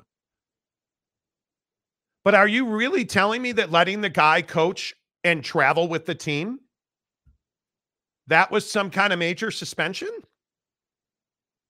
I mean, he traveled with the team. And you're telling me this is some major to do. and they were at some huge disadvantage. And he only missed the hours during the game. Could not be at the stadium during the game. That's not a suspension. They- they- come on. I, I, yeah, I, I think. mm, don't get me started. Uh, Casey Anthony got away with it for two dollars. Arch Manning fanboys are jagoffs. Thank you. It's about damn Thank time, you. dude. It's Way to be on time. brand. Let's go. Uh, Lance Johnson asked Spencer Sanders how the portal worked out for him. My God. Was Spencer Sanders ever a solution for anybody? no. I mean, you miss him in, in Stillwater. There's no doubt about that. Do you though? You're going to the Oh. championship game, dude. Oh, there's no they I think they could have won the conference championship if they'd have had a quarterback. Okay. Well, that's fine. That's fine. But but the reality is you're still in that game. You're going to lose that game, but you're still in that game. In what game? The Big 12 championship game. Sure. And I think they'd be far more in it if Spencer Sanders was their starting quarterback. Yeah. I, I don't think there's any doubt about that. No doubt. Uh, Matt Ritson, Notre Dame won big over Stanford last game on Pac 12 Network. They did. Notre Dame, our mother. Yes, they are. Another guy who's just not good enough to be the head coach at the school where he's at. Mm-mm. Net neutrality for $2. Huskies are begging to be knocked out of the top four. Well, and this is the Florida State argument. Is Florida State worthy of a college football playoff spot without without Travis? I don't think so. But I don't it, because, and I think a lot of people don't understand this. Players absolutely matter. They factor in injuries all the time. And I want to also remind you how the college football playoff is structured. It's not secret ballot or a computer formula. yeah, this isn't Michigan. It's a bunch of it's a bunch of humans sitting around a table arguing with each other. That's how they will determine the top 4 in the college football playoff.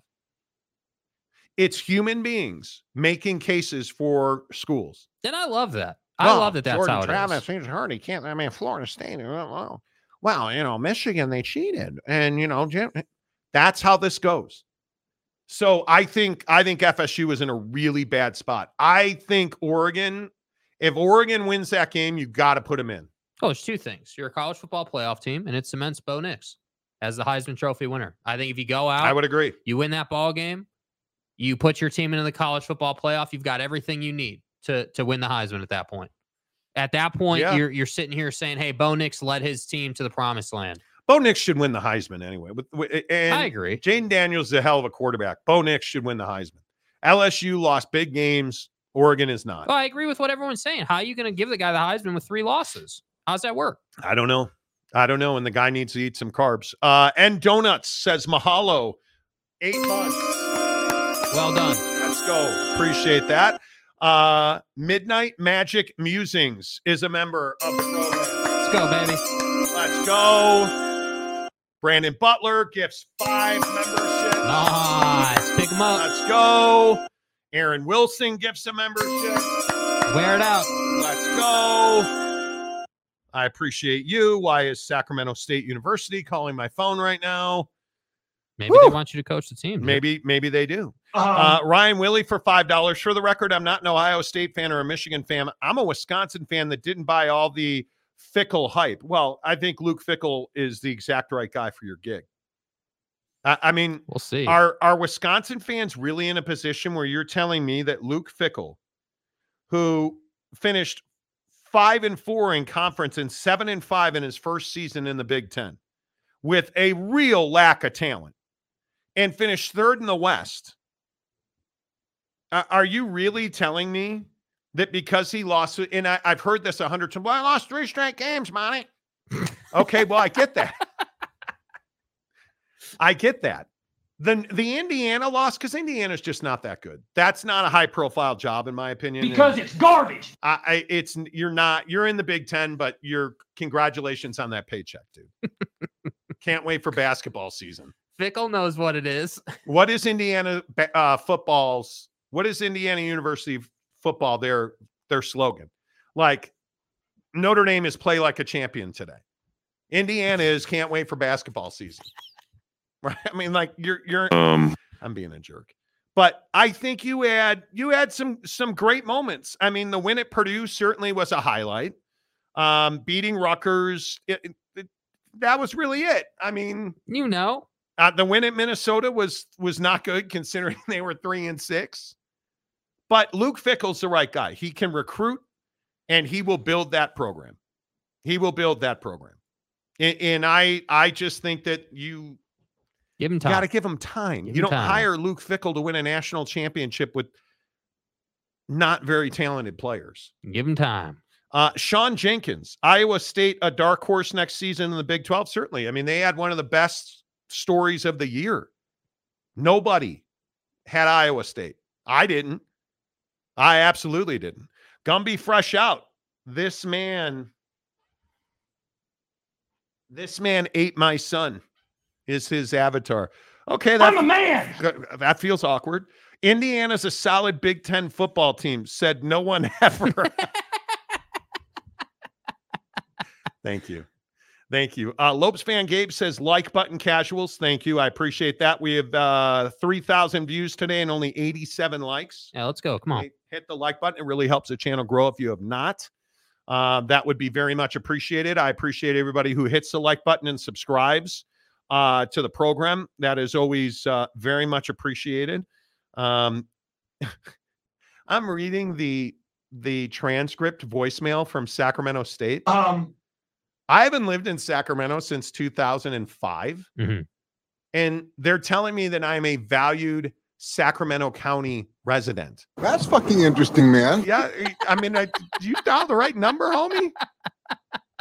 Because, yeah, I'm not. I'm not, you know. Um, but yeah, I think I think Iowa State is one of the is one of the very interesting programs in the Big the 12. problem is, is that both of these conferences are going to change drastically. Big Ten and the Big Twelve are going to be way different next year, and I think it's for the better in the big picture. But Indiana's not winning five games next year. Sorry, that ain't happening. You know, you're you, you're picking up uh what? And I, and I can't remember off the top of my head, but I'm assuming that Oregon and you know all the West Coast teams would be in the West, right? I mean, is that right? They're I'm just I'm just assuming they don't move. geographically. they don't physically move the university, so they remain in the West. Wait, so Utah's staying up on the hill? They're not moving to Stillwater? No, well, no. Oh, damn. See, see what I'm saying. Um, I think it's very interesting to see how all of these how all these coaching vacancies play out. Mm-hmm. I am I think one of the the great rumors um is Jon Gruden to Indiana. And I could actually see that. Why why would we hate that? It's just so random. But he wants to get back in, I want better fucking execution. right? He wants to get back in. Sure he does. Would you let your would you let your kid play for Jon Gruden at Indiana football? Are we clear on that? I would. Yeah, I mean, if they're not good enough to play for somebody else, sure. I would like I think one of the other interesting names at Boise State is is Bronco Mendenhall. Mm-hmm. Bronco's a free agent. That is a good fit. I think Bronco Mendenhall at Boise State would be phenomenal. Absolutely phenomenal. Um, I'm interested to see, like, the Oregon State job is going to be a very interesting candidacy. Who's going to be the next guy at Oregon State? Because yeah. you're gonna, you're not going to have a an AQ to the college football playoff. You are not going to have strength of schedule on your side. It's going to be a very difficult role. And it, I think it'll be interesting to see how all that plays out. But I think there's going to be some very creative and interesting names uh, coming down the pipe here, wi- without a doubt. Uh, gone to Texas. SMU spent the money playing for the conference championship. Hey, but and I talk about this every time SMU comes up, and I understand you guys don't own Dallas County or Dallas Tarrant County, boy. and Fort Worth, or, you know, you've had all this money, you've never won anything. Um, Why? Why? But the collective. That's the thing that's amazing to me.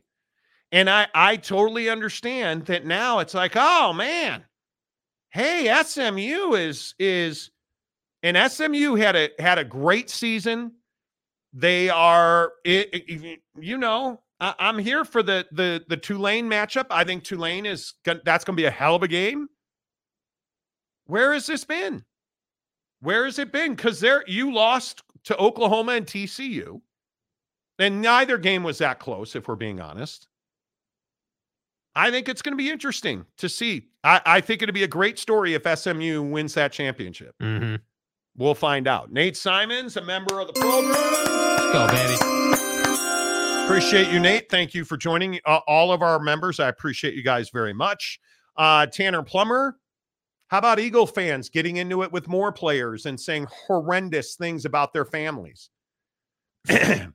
Indiana Jones has a better brand than Indiana football by far.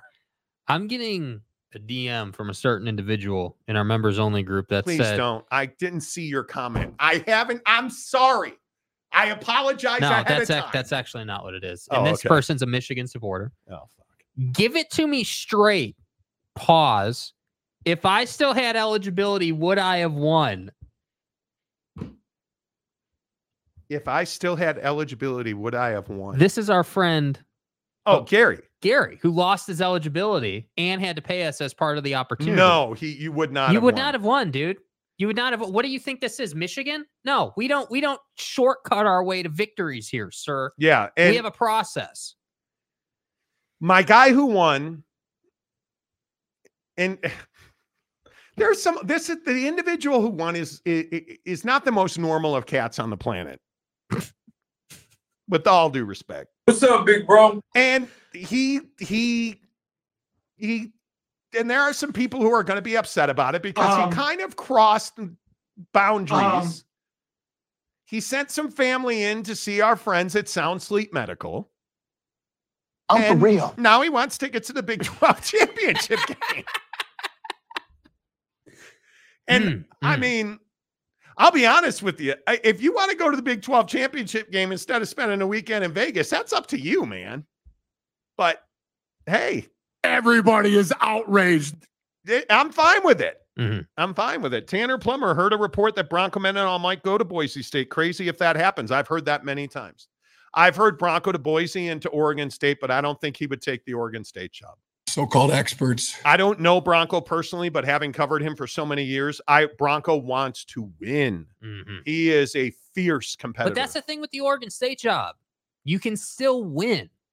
It's not as though because you don't have the AQ, you can't get to the playoff. The But- issue is going to be you got to be a big enough brand as a coach to recruit. and I don't I don't know how their recruiting is going to go. Mhm. I don't. Jim Choi, uh, Jon Gruden told Indiana he'll coach for free. I'm sure he didn't. Uh, Arizona may be a Big 12 contender next year if they can afford to travel. I still cannot believe Did you, that. s- Jedd Fisch? I was going to bring this up when we were talking about Kalani. yeah. Jedd Fisch at his presser today said before any contract extension, before he signs any extension, he's got to make sure that all his people in the coaching pool get raises. Yeah. So he's doing it the right way. I saw the problem is, and if you guys don't know the story real quick, Arizona has a $240 million shortfall because there was an accounting mistake. Oh, what are you talking about, man? They thought they had $240 million more than they have. Um, And it's because they lost so much money during the COVID period and they have not been able to turn fans out at their venues. So they're not selling tickets, they're not selling hot dogs and beers and shirts and parking and Vexes me. so let me get this right. You're a players program and your fans don't show up to support you. That's the reality of it. Oh. So they had been because they weren't making money on their acad- a- athletics, they were using academic money, their daily cash on hand, and there was an accounting error allegedly because I'm not buying. You like, like, are you telling me that Charisse in accounting made a mistake with a decimal point, and all of a sudden you can't afford, you know, Tostinos pizza puffs for the football team? Because they're talking about they're going to have to cut many sports out of the athletic department at Arizona. It's bad. Like, and so everybody's like long Title. Nine, bro. Title Nine, when you have does not cover budget shortfalls. No redos. You have to have equal opportunities. That does not mean I have to have six men's sports and six women's sports. It's not what that means. It's not what that means. It's going to be tough. It is going to be tough. Scott of Greywater Watch. Will FSU beat Louisville? I don't think so. Louisville's awfully good, you guys. And if you look at the, have you guys seen the line on the FSU Louisville game? Uh, it's only four and a half. It's only four and a half in the championship game. And look at the number Mhm. 51 and a half. I, that was the thing that stood out to me. So you, you so you're saying that you don't believe in Florida State and it's going to be a higher scoring game? Hmm. So basically what you're saying is the first one to 35 points is going to be chicken dinner here. That's what it feels like. I mean, you you look at the way that that Louisville got to seven and one. That one loss, that pick game. How do you explain that that pick game? I don't know. I mean, the the the Kentucky game. And then how did Stoops not take that job? I, I give him credit for owning it at least. Elk. So wait. So you guys know what I'm talking about. The head coach at Kentucky wanted to take the job at Texas A&M. Allegedly, Texas A&M floated the idea out there to sources on social media, and the Texas A&M fan base lost their ever-loving mind. And they were like, "We're not hiring a Stoops unless it's Bob." And all of a sudden, yeah, that that did not work out so well. And at the end of the day, Mark Stoops goes back to Kentucky and Mike Elko leaves Duke to go to Texas A&M. You know, And Mike Elko's a better hire than Mark Stoops? In what world are you living? I think he's the best hire they could get. Well, based on the contract that we we showed you earlier, I mean, I, I don't I don't even disagree with that. He's he's going to make seven million dollars, which is respectable. It's not the 10 million that Lloyd Carr's making at Ohio, or excuse me, Ryan Day. I'm riding with that. Ryan Day's Lloyd Carr. But look at how do you want to make any money? You got to win a national championship. And I don't see you doing that ever at Texas A&M. Yeah, but I think if you're Elko, A and M's a better job than Duke. Duke is too small time in football to really make a splash, and I well, think he's got roots there and a history there. And I, t- listen, I totally get it. right, I get it. right. This hire does not excite me if I'm an A&M fan. Certainly not. Certainly not. Come but, on. But from Elko's side of it, I I, I kind of get it if I'm him. Like, hey, I'm going to like at least with A and M, that's like a that's like a big job for Elko. It's not a huge job right now, but when A and M is good, dude, when when Johnny was there, that was the program. Yeah. We remember that time. Now, I'm not saying Elko's gonna gonna do that, but what I am saying is that if you can be the guy that begins to change the tide for A&M, you're gonna be a legend there. All you got to do is go out, be bowl eligible in year one, and recruit your ass off. That's what you got to do. Talking Josh Giddey and OKC coming up here in about 23 minutes. If you don't know that story, it's not one you want to miss. Gumby fresh out. Friends don't let their friends' kids play for Indiana football. I would not allow my kid to play for Buddy. I'm sorry. For Jon Gruden? I would not. Oh, I would. Can't do it. He Jon Gruden did he it, does he look like a horrendous racist? Yeah, but am I going to hold those emails to him? I, like I, that's whole If situation's kid- weird. Dude, if your kid's good enough to play at Indiana, he's good enough to play at a lot of programs. Yeah, but how many how many guys can put your kid in the NFL? Especially if you're a quarterback or wide receiver, you don't want to play anywhere but where Jon Gruden is. And if you're if you're considering Indiana, you're not playing at Ohio State or Michigan. You're not playing it. You're probably not playing at Colorado. Although Deion is losing He's recruits having left some right. issues. Yeah. But I think that Deion, he's a portal guy, so I think he'll be fine. But if I, if my if I'm if my kid's a three star recruit, Jon Gruden can make him a five star player. I agree with that. That's I, I, think you have to I look agree. at that. I just think, dude, the optics are rough. They are. and- And I I, don't think he's going to get that job. Let's not get carried away. I don't think he's getting that job. it doesn't seem like a no doubt about it fit to me. Uh, I would let my kid play for Jon Gruden at LSU. Jack Harrington says, "There you go." Uh, I'm not going to read that, Jim Choi, even though I appreciate the comment. AR Liberty University probably goes undefeated, but few have seen them play. I think Liberty's one of the great stories that nobody knows. What are they? 12 and 0, I think, and nobody knows about it. Uh, has the football world forgiven Gruden? No, well, not the NFL world. He'll never work in the NFL again. Never. That'll Not in happen. that way. I I think he's been he's been you know consultant guy now in around the league. Mm-hmm. He's he's been around a little bit, but he's never going to be a head coach or even an assistant. No, again. but I think if you look at Jeff Lebby, there's a very interesting, there's a very interesting hire at Mississippi State. see now the difference is I, I agree. The difference is is that Lebby's situation is is opinion based. He's not out here in emails and all that the way Gruden was. Yeah, and and Art Briles being your father-in-law, I think that speaks to just how much.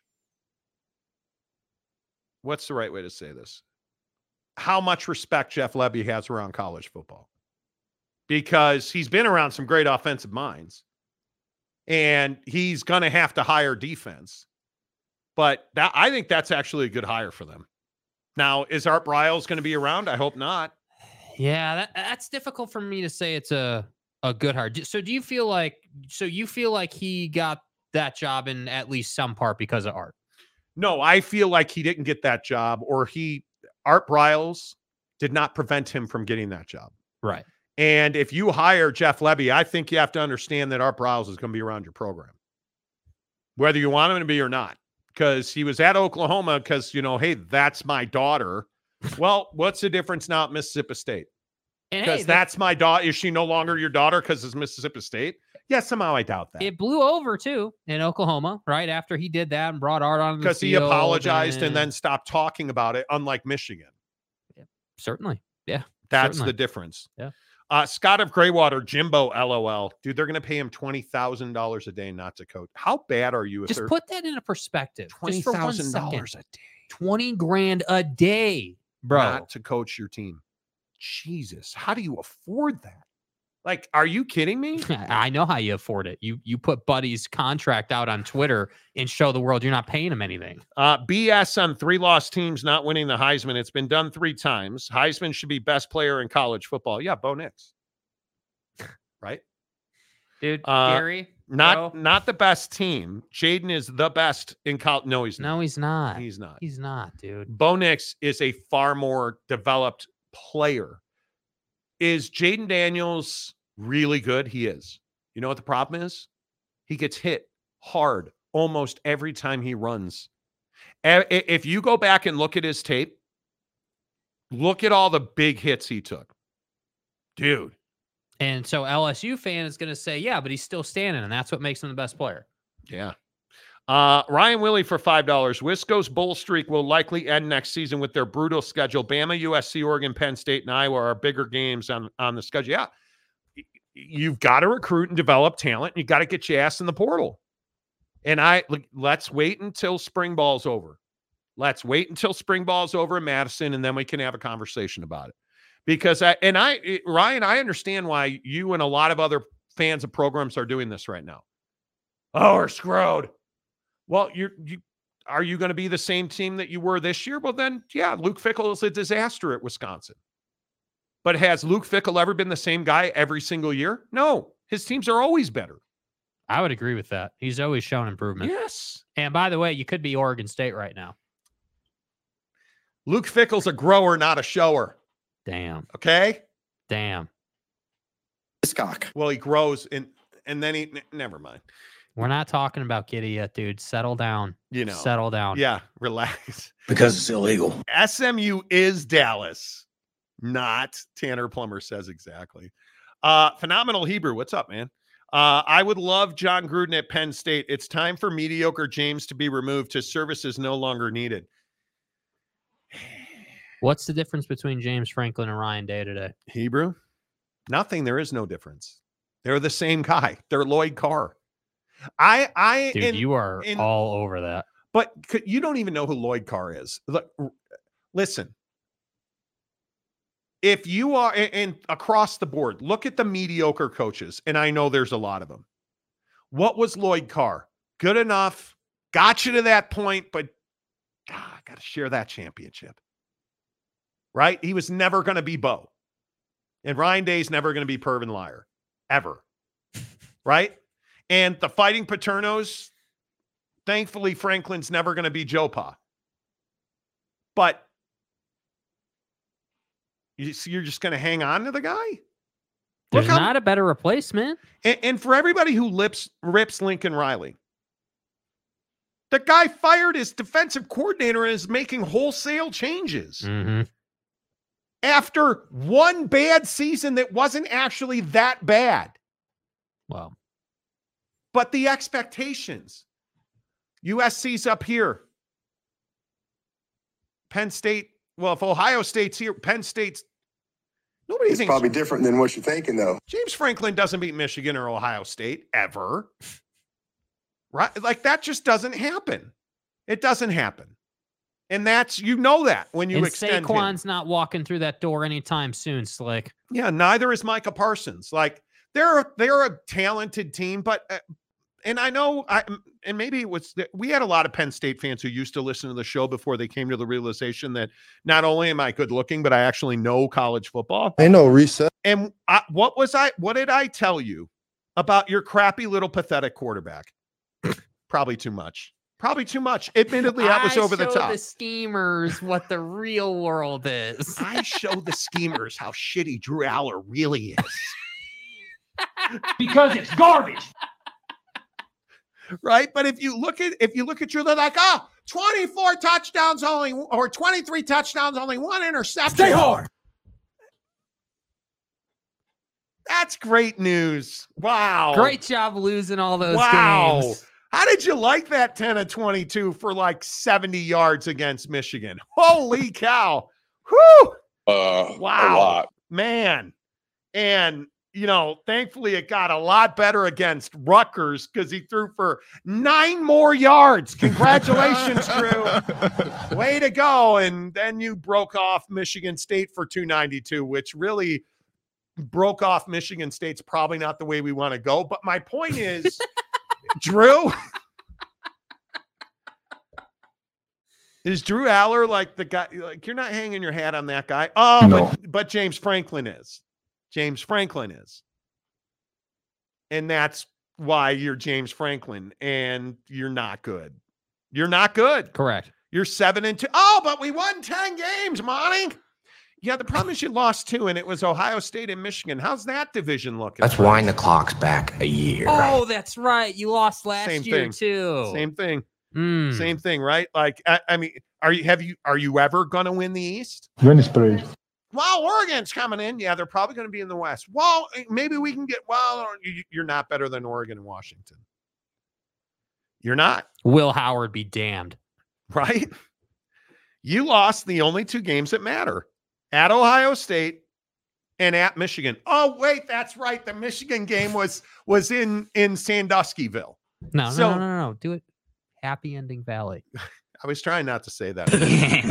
I had a my guy Gerald got so mad that I used to, used to call it Happy Ending Valley, and just it's who you are. You're Penn State, the Fighting Paternos, the Macaque. right? I mean, you make Jim Harbaugh look like he's got 50-50 vision with those Coke bottles. I don't break Joe Pop. rules. Like, are you kidding me right Come now? on, guy. Dakota Tubbs. Oh boy, Dakota Tubbs. He he took his life in his hands last night when he was talking crap about my about my guy in the sip. we had a pretty good back and forth, and then he told me I don't watch college football. Well, that's the issue, isn't it? you guys don't even watch jazz games, do you? Yeah, what are you, a Jazz fan?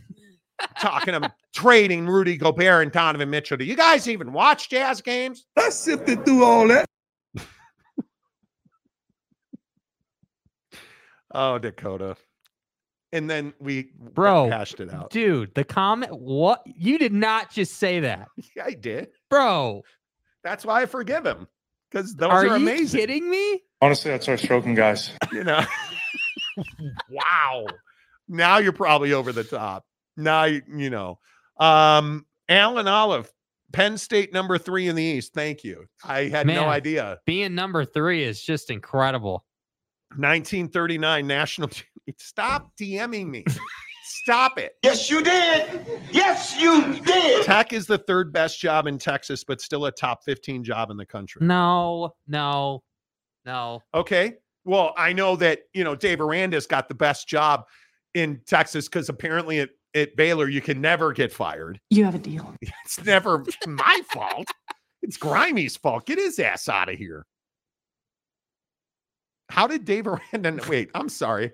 That was a joke that was serious. Dave Aranda's lo- not being fired. Listen, guys, listen. I should keep my job because we lost to a guy at Utah who already hopped in the portal. It's not my fault. He was just showing out when he ran his ass off against us all for all those yards. Come on. Come on. I'm fine. I'll fire a bunch of people. It'll be fine. Well, we got rid of our mediocre ass quarterback who doesn't like to answer questions at Big 12 Media Day. It's fine. And there's another year of mediocrity coming.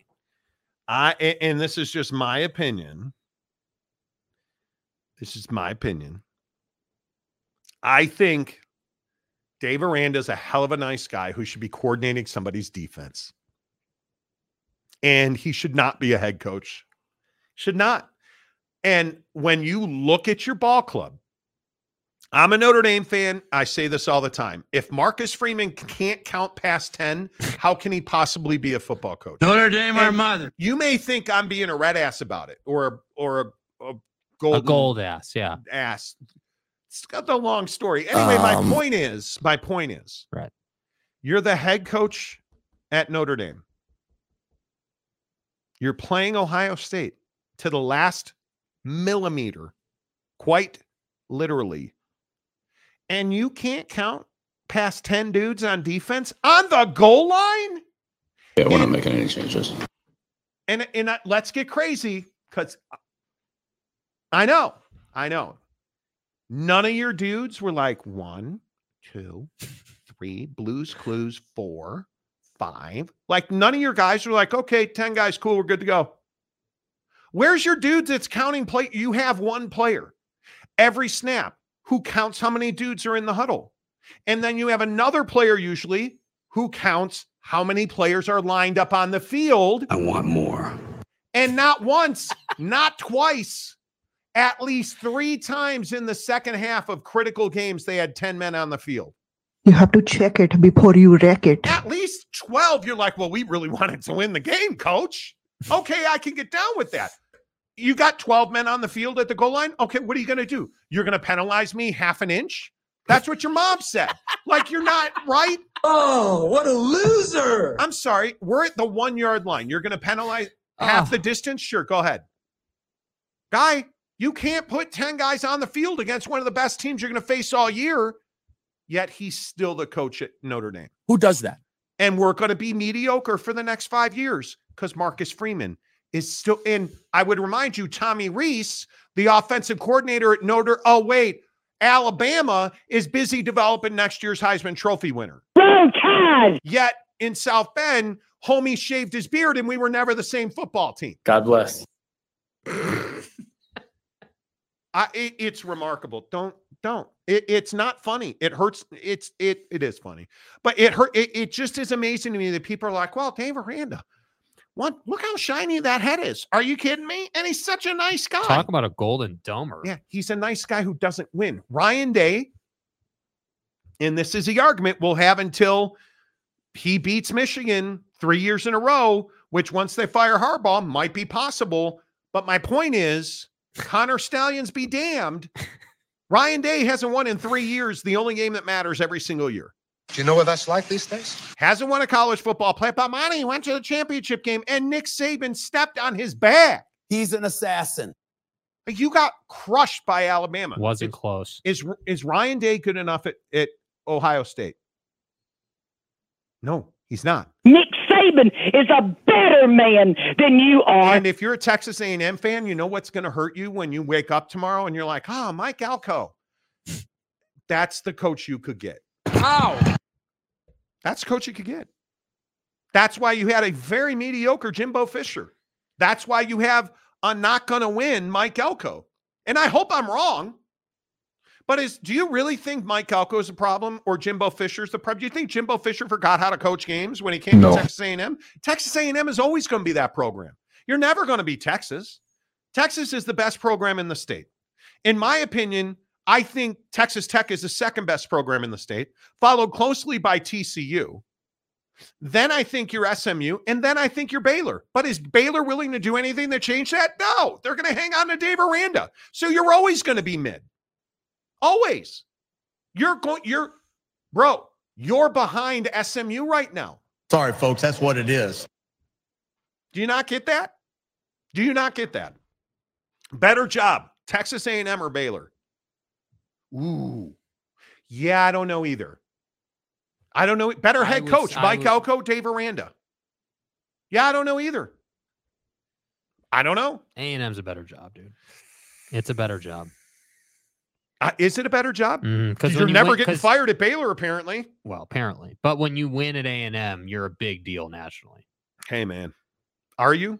Oh, we don't know because they never win at A&M. Better send those refunds. They never win at A&M. RC Slocum? Slocum. I'm just asking. Sl- Slocum? I think I've hit it every time. Are you kidding me? Like Texas A&M's not relevant. No, they're not.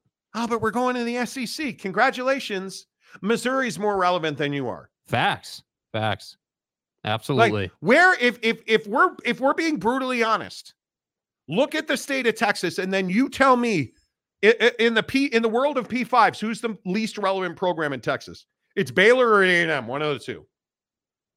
Cuz TCU just went to the national championship.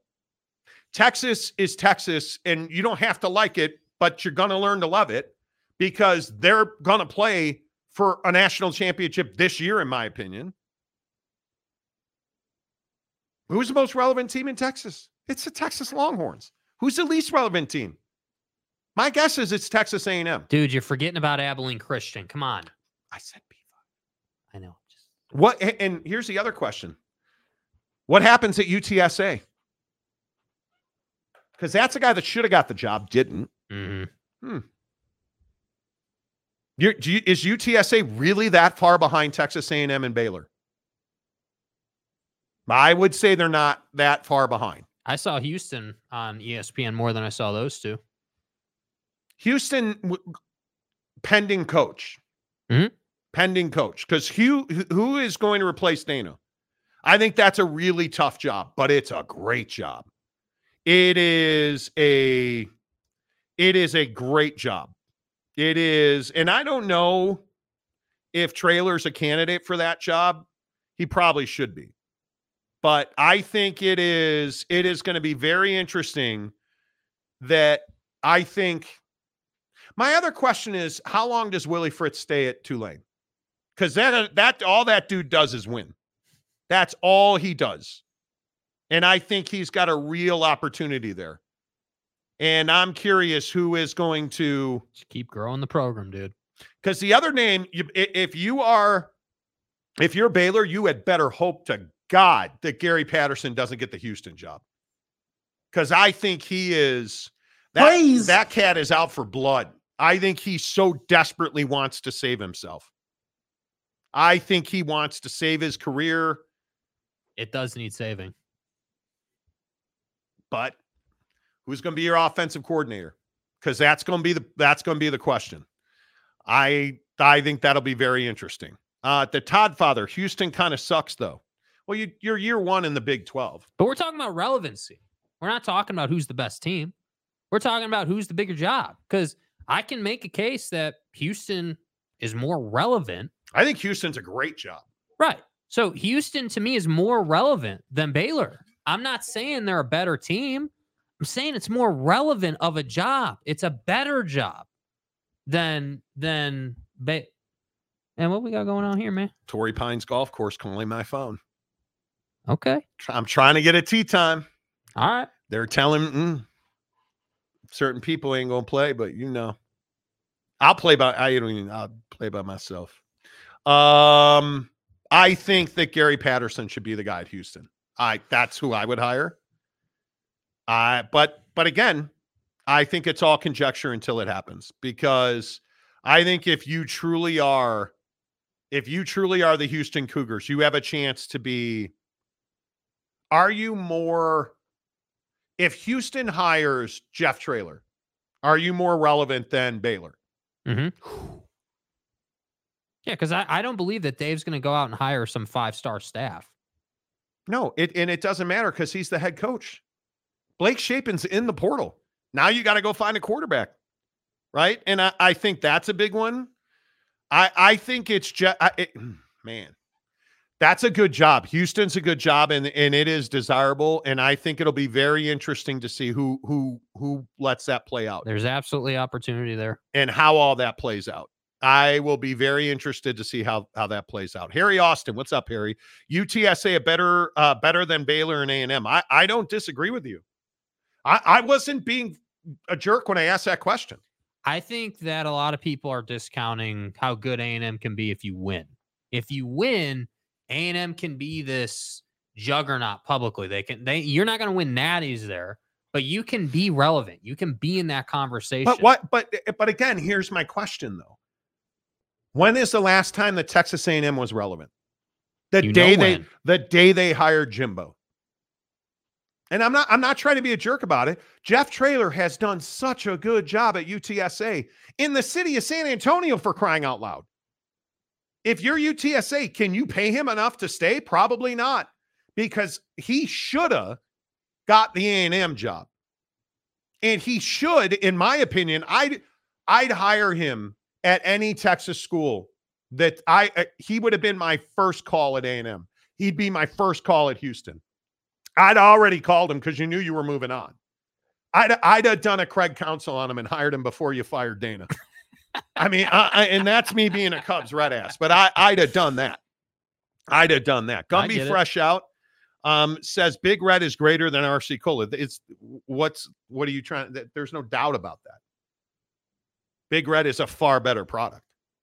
Uh, Tanner Plummer, I hate to say it, but I feel like Texas Tech might be the least relevant P5 team in Texas. Completely disagree. I think this was one of the. I don't want to go too far. I I haven't been this disappointed in a football team in a very long time. And again, I'm a Chicago Bears fan and a Notre Dame fan. I am incredibly disappointed in this version of the Texas Tech Red Raiders. And I hmm, that's where I'll leave it. Bowl eligible. Yeah, well, but you, you now know your better quarterback was always the backup quarterback. We now know that your defensive play calling has been not great.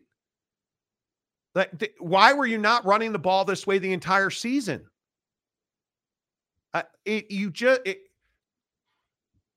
I don't. Joey's got a lot of proving to do. And if this happens again next year, I'd fire his ass midseason because this is not good enough.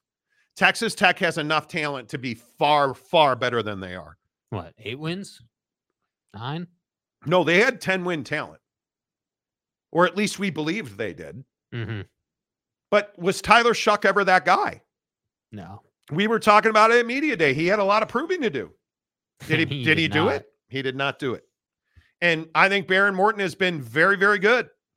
That's a cat that I want to see develop and grow. And I want to see him, I want to see skill development. I want to see his decision making at his age is already really good. I need to see better mechanics. I need to see better recognition. I need to see, uh, you know, pre snap. That's where his biggest jump is going to be. I need him to show me that pre snap he understands what the defense is trying to do to him.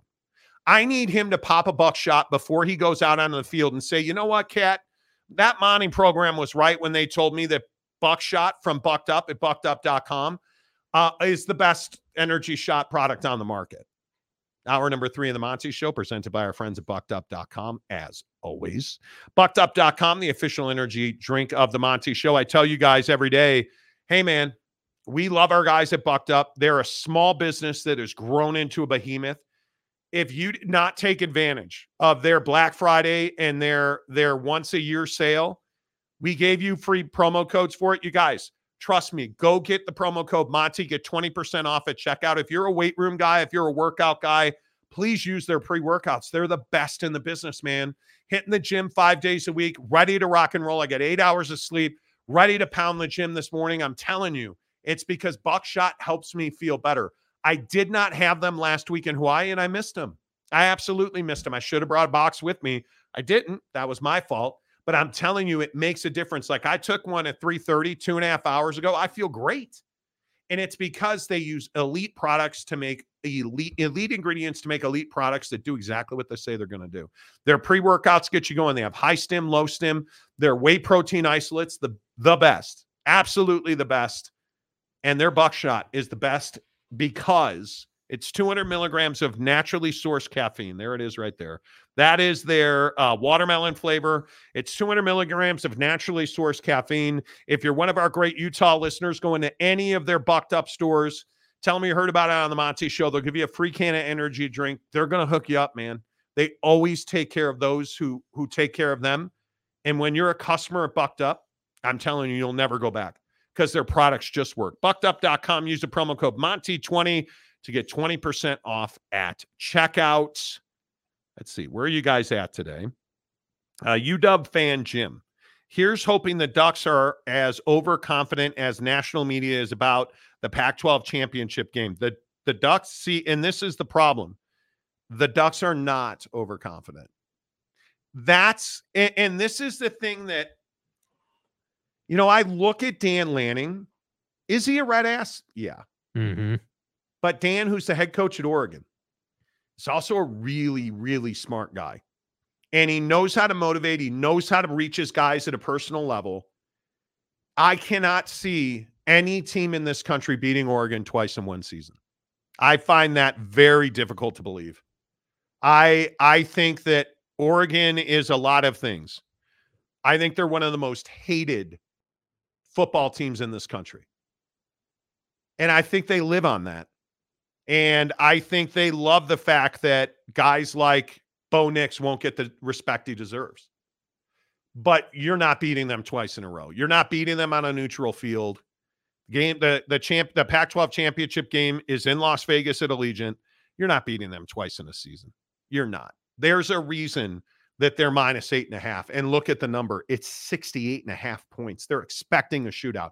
That defense is good. Their weapons are good. Their running game is good. And Bo Nix is just, he's that guy this year. This is the best football I've ever seen him play. Now, is any of that untrue about about Washington? No, it's not. Yeah, it's going to take a special performance out of Penix. There's no doubt. He's going to have to be the reason that they do that again. Uh, there, there's just no doubt. Kyle Wilson, I told everyone that Oregon State was screwed. Oh, on. Uh, oh God. Mike, why did you leave us? Look at read the last part. Read the last part, please. Do it for me. I was proven correct on Saturday when JS left, burning every bridge in town on the way out, too. The program is dead. It's over.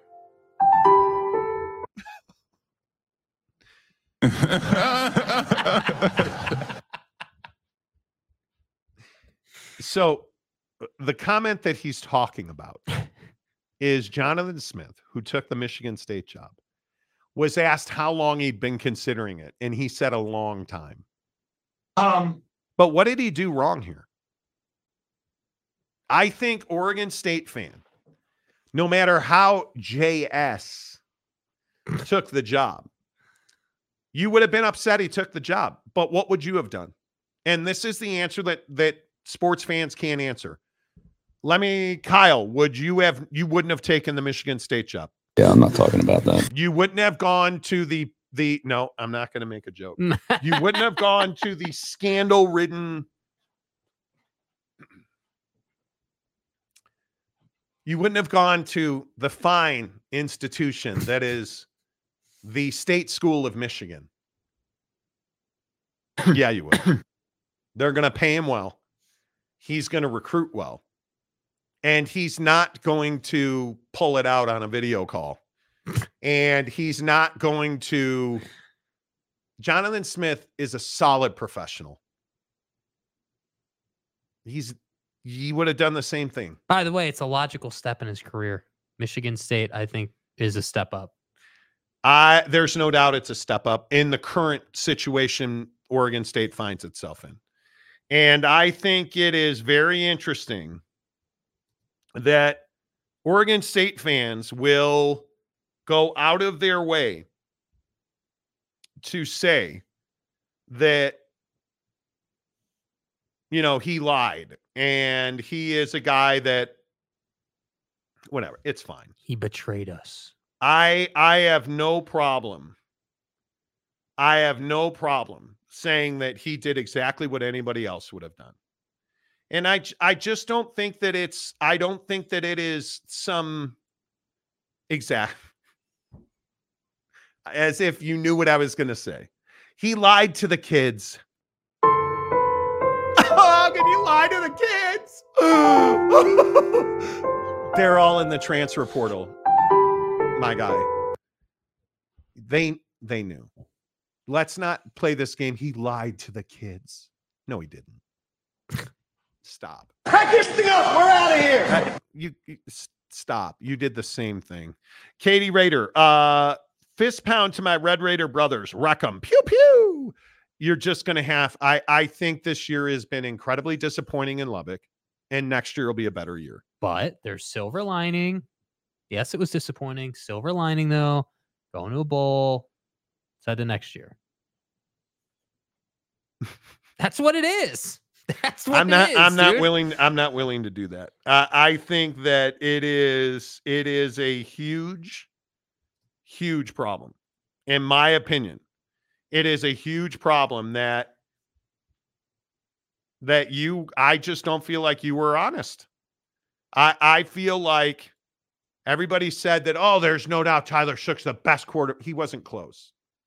Behren Morton's, a, in my opinion, a far better quarterback in the now and in the future. The offensive performance says he is. I mean, uh, again, I, I know you're com- more committed in the back half of the year to run the football, but but running the football yielded Behren so many opportunities. So it's like, yeah, he is, in my opinion, a better quarterback than Tyler Shough was. There's no doubt. But but ultimately, ultimately, this comes down to a coordinator situation again, like for the eighth program in a row. And and ultimately, you can't, you cannot have such awful play calling that just wastes your best talent game in and game out. You can't do that if you want to win ball games. It is really frustrating for me that you that Wyoming game, you won that game until you got stupid on defense. And looking at Behren Morton and and looking at his numbers, there's so much growth and development in that kid. He he needs to be next year. I would really hope that he can complete 65% of his passes. Because if that happens, you're going to win 10 games.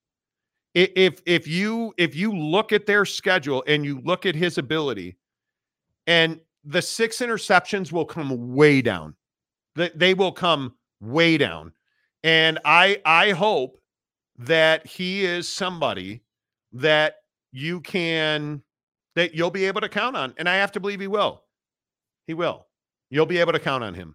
So that's just me. Jim Choi, any elite football coach would have bailed out on out of Corvallis. Do you guys understand that every football coach is talking to every open job they can? Every one of them. If you think Deion Sanders didn't want to talk to Texas A&M or anybody else, you're wrong. I, I guarantee you their agents are making phone calls as we speak. That Houston job, according to people we talk to, is coveted. Do you think Jeff Traylor doesn't have his agent out working? What's he paying him for? You're not trying to stay at at, at the problem is with Oregon State fan right now, you're damaged, you're injured, you're hurt, your feelings are hurt, as you should be. The reality is, if Jonathan Smith wasn't looking for a new job, I'm, what kind of professional are you? You really think he sh- should have just sat there and wrote out his contract when he could be in the Big Ten coaching at, at a state school of Michigan? You know, like, hey, hey, kid, don't drink the water, but absolutely win football games. I mean, that he took a job with a lot of black eyes on it. Whether it's sexual scandals, whether it is, I mean, the issues at Michigan State are systematic and deep. And he can be a guy that can cure those issues. And if you think he should have stayed there, you're crazy. You're absolutely crazy. Totally agree. There, there's no way. Lance Johnson for 213 million. Oregon State can join the Big 12 for half share for five years. I, we've been down that road. Uh, Brian uh, Benninghoff says Michigan was not vindicated in any way, shape, or form. Period. Michigan is cheating football program. Oh well, until they beat wholesale beat Ohio State. And you don't have to like it, but the truth of the matter is, Michigan's a better football team than Ohio State is. You can't say otherwise. That there's no way to say that. Facts. There's just no way to say that. and I'm not even a Michigan fan. I do think they're a dirty program, Hmm. but they beat you three years in a row. And this time they beat you without the signs. Yeah. Uh, Jeff Woodworth, sad opera music, please. I lost my pet raccoon at the city dump. I looked everywhere but can't find him. Please help me find him, Monty. Do you really think I'm the guy that you can just throw stuff like that out and I'm just going to play the Aaron Rodgers video? Oh, fucking God.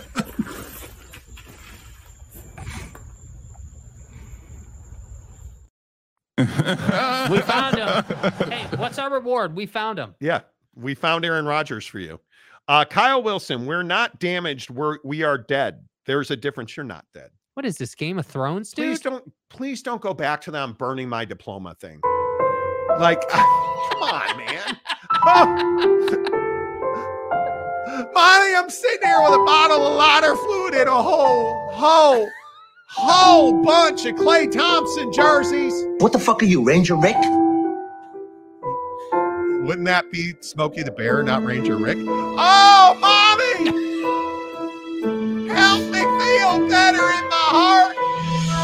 Johnny Smith's an asshole. Well, that might be true. And you're not, but he's a really good football coach. You're not dead. You're you're you're Wolverine. You just got to heal and get your claws back. Yeah. It just it's going to take some time. Right. You know, like it- yeah. Aaron Wilson. I wish Holgorsen would come back to Tech to teach uh Kittley as an analyst. Yeah, that's probably not going to happen. Uh UW fan Jim. On the bright side, my dogs are already recruiting the Beavers' best linebacker running back. Damn. You didn't, didn't really? You needed to think.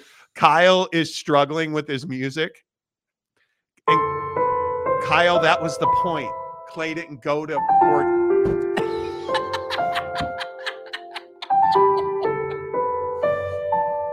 There was an argument on it a month ago.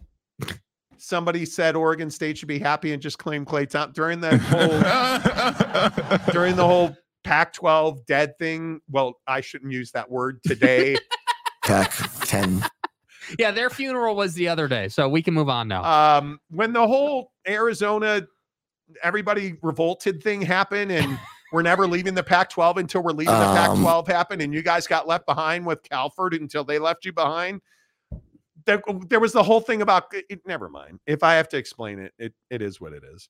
Uh, Gumby fresh out. Only you can prevent forest fires, Jake. hey, Exactly. Uh, Jeff Woodworth, believe in beavers. Oh, and how? believe in beavers. Uh, and donuts, the Civil War is dead. Sorry, Beeves. Yeah, pretty much.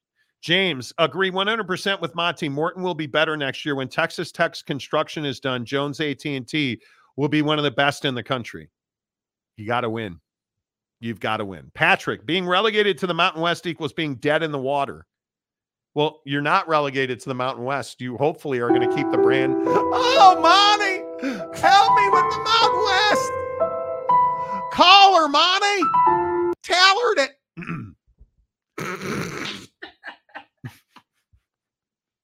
Kyle Wilson, play the music.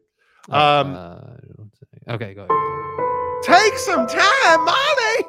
Yeah, some of us don't have 20, 30 years to wait for that. Fire and fury. I'm dying over here, Monty. He is a sick puppy. Help me. Call, call Klay Thompson. Bro. Tell Kirk Schulz to win the suit. Please. I understand. What, what are you going to do? You're going to become an Oregon fan? Who the fuck are you? Right? Like, they don't want you. Yeah, what are you gonna start hating on the hating on BYU now? Hey, Monty, I heard Autzen Stadium was beautiful in the fall. don't do My it. fucking ass. Oregon State, you're you're I agree you're out of gas right now. The car won't start. If you ain't first, you're last. Glory is coming with the AAA tow truck. Just it sucks. I it sucks. In all seriousness, it sucks. Uh, and donuts. Geez, Monty is in classic form. Yes, yes. I well rest. I got some of the best sleep last night. It was amazing. The Beavers will have one of the nicest stadiums in the Mountain West Conference. Stop it. they it. will. They will. Stop it. Uh, Jeff Woodworth, high school winter formal dances are this weekend. Might be a good opportunity to get a Josh Giddey autograph. Oh my god, dude. dude. Bro. Wow. Um, we need to get to that story. Uh, no, I'm not going to watch college athletics. Kyle says, Monty, I'm done with it. Plenty of better things to do than waste my time with a Mountain West team. My fucking ass. I burned that diploma. Oh. The problem Fire is and fury. the whole paper didn't burn, so I can still see that beautiful beaver embossed logo. Oh. okay. Uh, oh,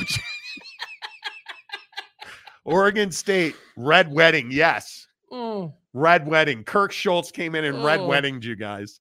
Uh, however, even if the combination of the Pac 2 and the Mountain West keep the Pac 12 name, they still most likely lose their peep. They did already. They did already. Pack 10. The automatic qualifier is gone. And There's no six hundred million dollar whatever the other podcasts say. There's no six hundred million dollar parachute coming.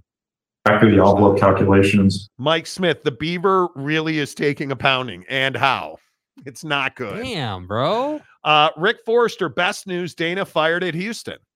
We had really, we hadn't, we hadn't heard had that. no- wow, bro. Damn. Wow. LV Seminole, yeah, Mike, the Beaver is getting it today. Yay. Uh, Jay Brannon, taking my toys and going home. Uh, Lance Johnson, I was drunk the day my mama left my conference. Oh, mommy. I was so hammered. We were going to the Big 12. That moonshine was so good. It hit different that day. And then we got left on the side of the road. Oh, God. You're so fucked. okay. How am I supposed how am I supposed to transition when William Bailey is saying just pounding that beaver? How am, I, how am I supposed to transition? Well, it's probably a good transition. NBA Talk on the Monty Show is presented by TryDayTrading.com.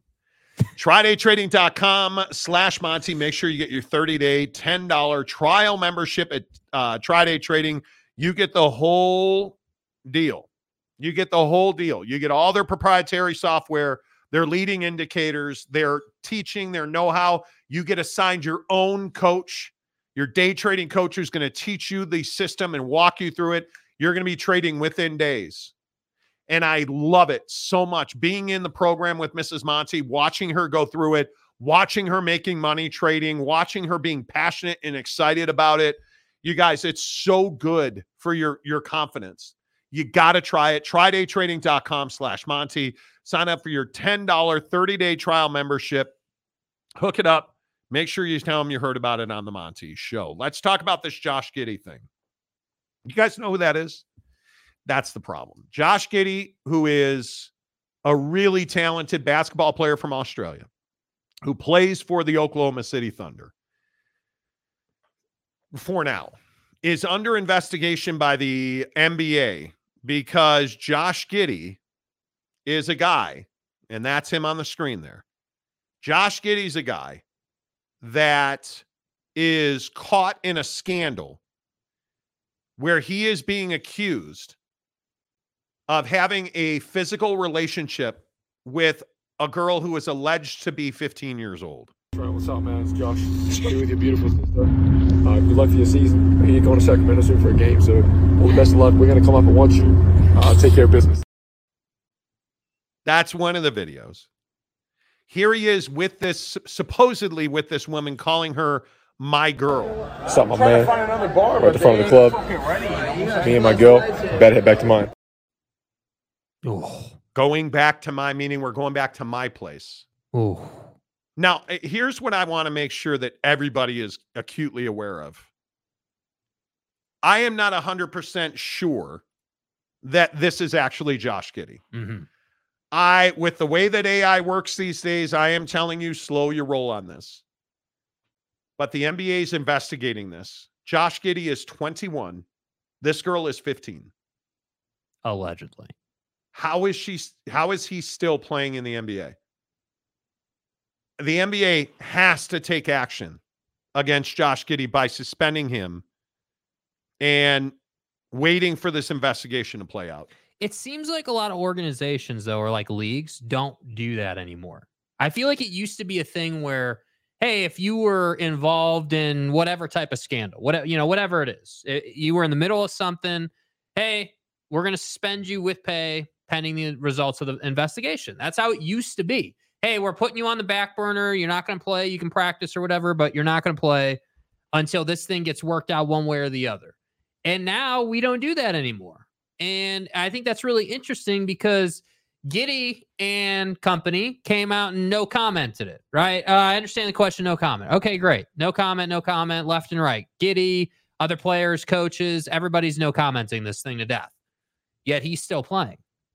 So I understand why you don't want to talk about it, and why you're not talking about it. However, I just think once it came out the NBA was investigating this kid for doing this, You, you got to suspend him. He, you can't have this guy out on the floor having huge games and doing what he does best while this is going on. Because ultimately, and this is what I always say about every commissioner of the league. Roger Goodell went through this. Yes. Right. Like, you know, Manfred, in my opinion, with Major League Baseball has gone through this and failed miserably, but that's a different show. Now it's time for Adam Silver to, you know, face the music of a situation where he needs to discipline somebody proactively Yes. and is not going to do it or Be- hasn't yet. because we're not talking about sign stealing. We are talking about an abuse abuse of an underage girl. And I think this is a very different conversation. I don't think it's anything to joke about. I don't think it is anything to take lightly. The NBA has to take action because uh, it, the the fan base is, you know, running with the innocent until proven guilty line. Well, not in these cases. This is a a 15-year-old girl allegedly that he is accused of having a physical relationship with. And there is there is video and picture evidence. And I think if you are OKC, if you are the NBA, you have to take him off the floor and take him out of sight. And Weetabix, which is an Australian cereal company, is already talking about um, pulling their relationship with him. Their reps are in contact with Oklahoma City and the NBA. It, this is a big deal, and Weetabix is a is a major sponsor of his. This is a big deal, and I don't know. I- don't know what you do here. We've never seen this in this way before. He's 21. She is allegedly 15. He is alleged to have had a physical relationship with her. End of story. Take him off the floor. Let the investigation play out. If he was, if, i i- my issue is again, it's the Michigan argument. How come you're not denying this? If you did not do this, how are you not wholesale, fully and forcefully denying this? Yeah, you're just no commenting, which which in a lot of ways is an admission. It, it's really, really very serious that the NBA is investigating this. Now, the flip side of this coin is the NBA is investigating this, but they have not suspended him pending the outcome of this investigation. That tells you that maybe that maybe he did not do this. And if I was a, wa- a lawyer worth my salt, I would absolutely no comment him. I would put a gag on him. You are not talking about this. And if you're Josh Giddey and you didn't do this, you're saying to your lawyer, I didn't do this. And I want to say that. And probably the smart thing is for his lawyer to say, no, you're not going to say that. You're going to say, I have no comment on it. And then you're never going to meet with the media again.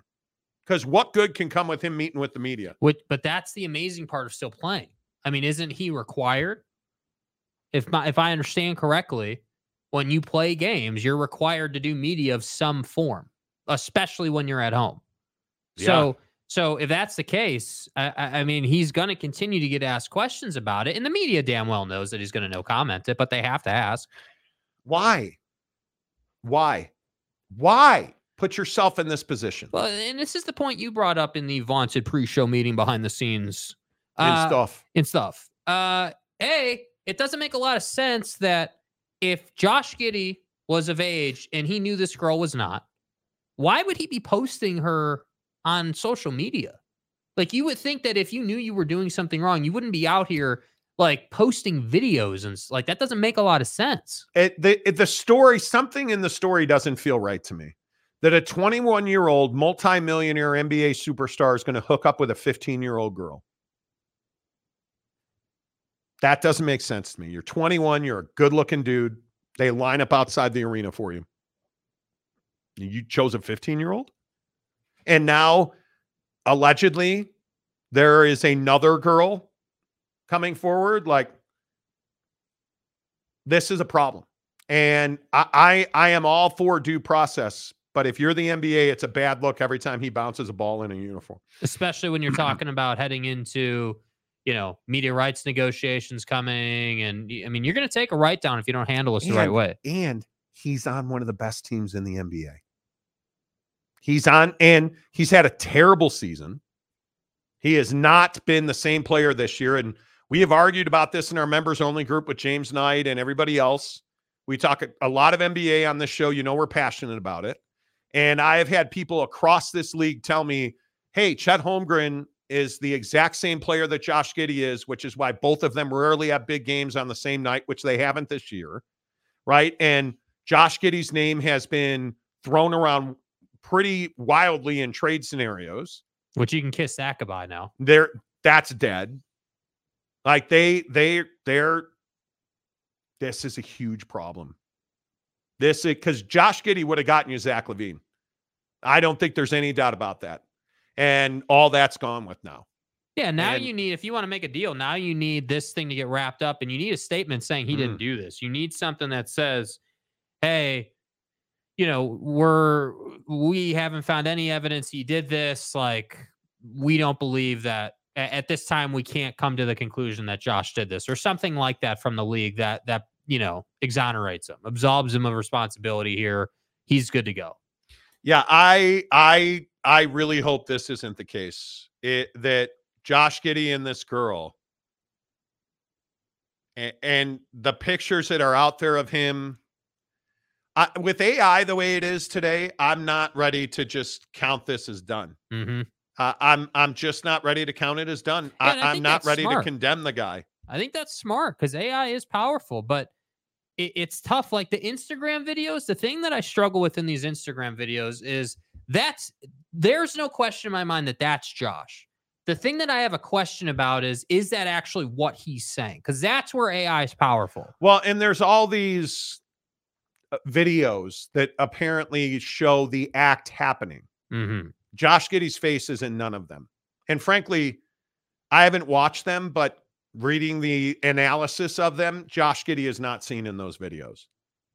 And it, it, it- mm, this is this is bad, dude. It, it it this is the worst of the worst.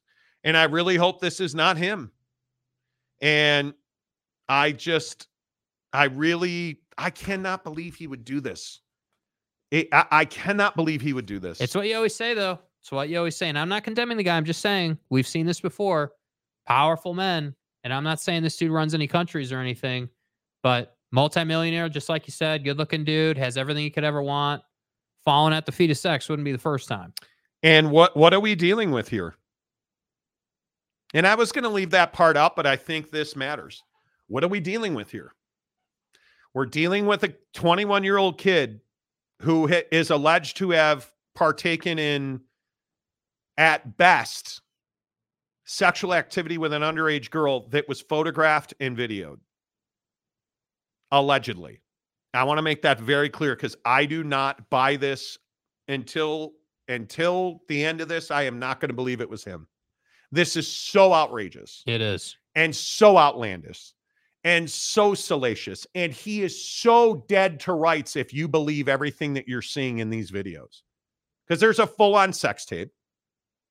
There are pictures and videos of him with this girl. If you believe that lock, stock, and barrel, this dude is just put him in a prison cell now. Because she was 15 at the time those videos were made. Mm-hmm. And there's this video of him talking to her brother about it. I don't buy it. I think the other I can't believe it. for the league, I think the other interesting thing is the timing of this. The last scandal the league had was the John Morant situation. And they were very aggressive with the John Morant situation, right? Ja got kind of pulled back. You know, if you remember, the Grizzlies had initially suspended him. Then the league stepped in and suspended him, which he's serving now. And that was kind of handled pretty quick. And there was never, never any real outlandish denial that hey that was me in the club with that stripper that was me in the car with that gun and the league just handled it and i'm very curious and this is kind of what i mean with adam silver adam silver set a precedent with john morant in some respects hey there's pictures there's videos you live streamed in a club where you flashed a gun we got to do something about this the problem is is that that condemns ja for hello don't I dropped happened. my pen on the fade to black button. Uh, that video condemned Ja. It was no doubt that that was Ja. No doubt that he had a gun. he Like, didn't deny it. He didn't deny it. Okay, great, pretty clean cut. That thing about AI and is Josh actually saying that? You know, we have no evidence so far, so far that I've seen. Maybe the league's got more, of course, but we haven't seen it. Josh's face in like a sex tape or anything like that yet. Because there's the video. There's the picture of Josh Giddey in a Weet-Bix commercial. Mm-hmm. Right? Here's Josh Giddey in this video. What's up, my man? We're at the front of the club. Me and my girl about to head back to mine. What's up, my man? We're at the front of the club. Me and my girl about to head back to mine. I don't know. I don't know. What's up, man? It's Josh.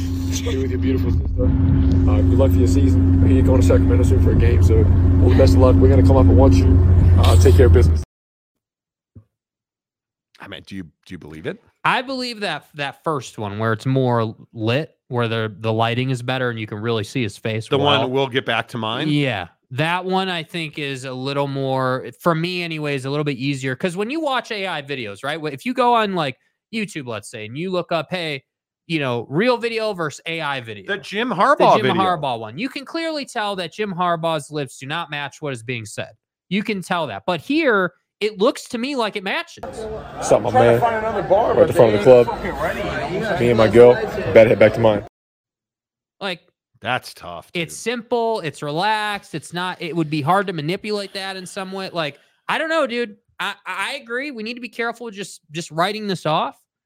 But uh, this is tough. Can't do it. This is tough. I I am not.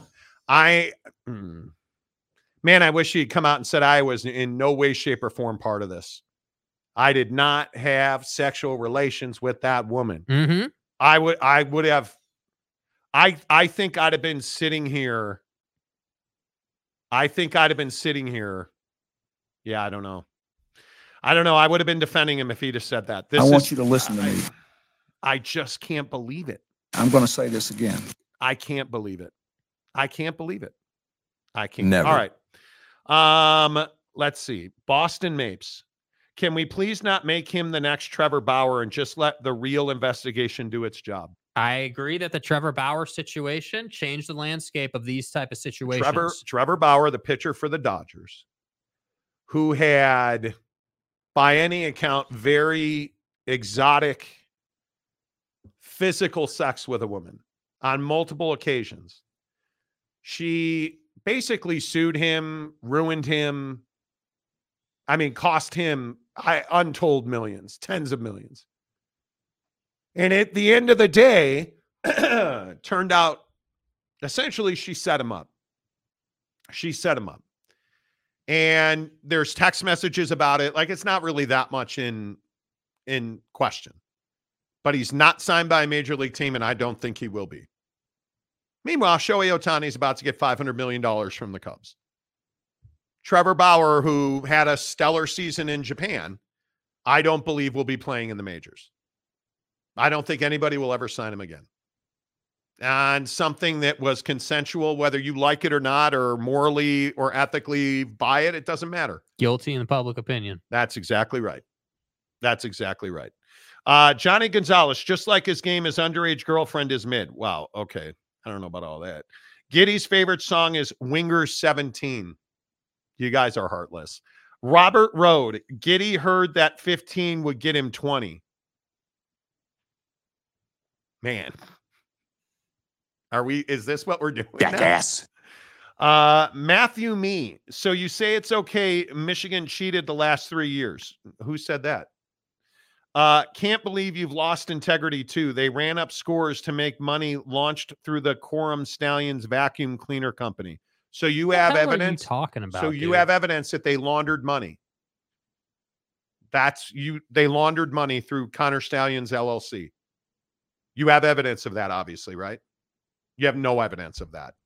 And nobody on this show has ever said it's okay they cheated.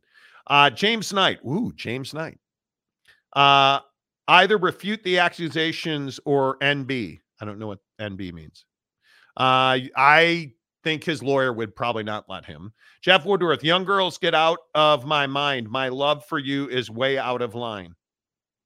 Okay. 1984, because his lawyers told him not to say anything. I agree with that. Uh, the Todd father, this is super gross if true. She's 15. She's 15, It- which is hmm. Brandon Butler. Reports say she is a junior in high school, so could be 17 for all we know. Still not a, still not good. These reports say that when this happened, she was 15. So, hmm. OG Gary, sh- uh, stream having issues for anyone else? Are we having stream issues? There we go. Oh no, I'm sorry to hear that. Uh, Bob Smith, Giddey, and Wander Franco will soon be cellmates. Wander Franco. uh, James says the NBA needs to suspend him.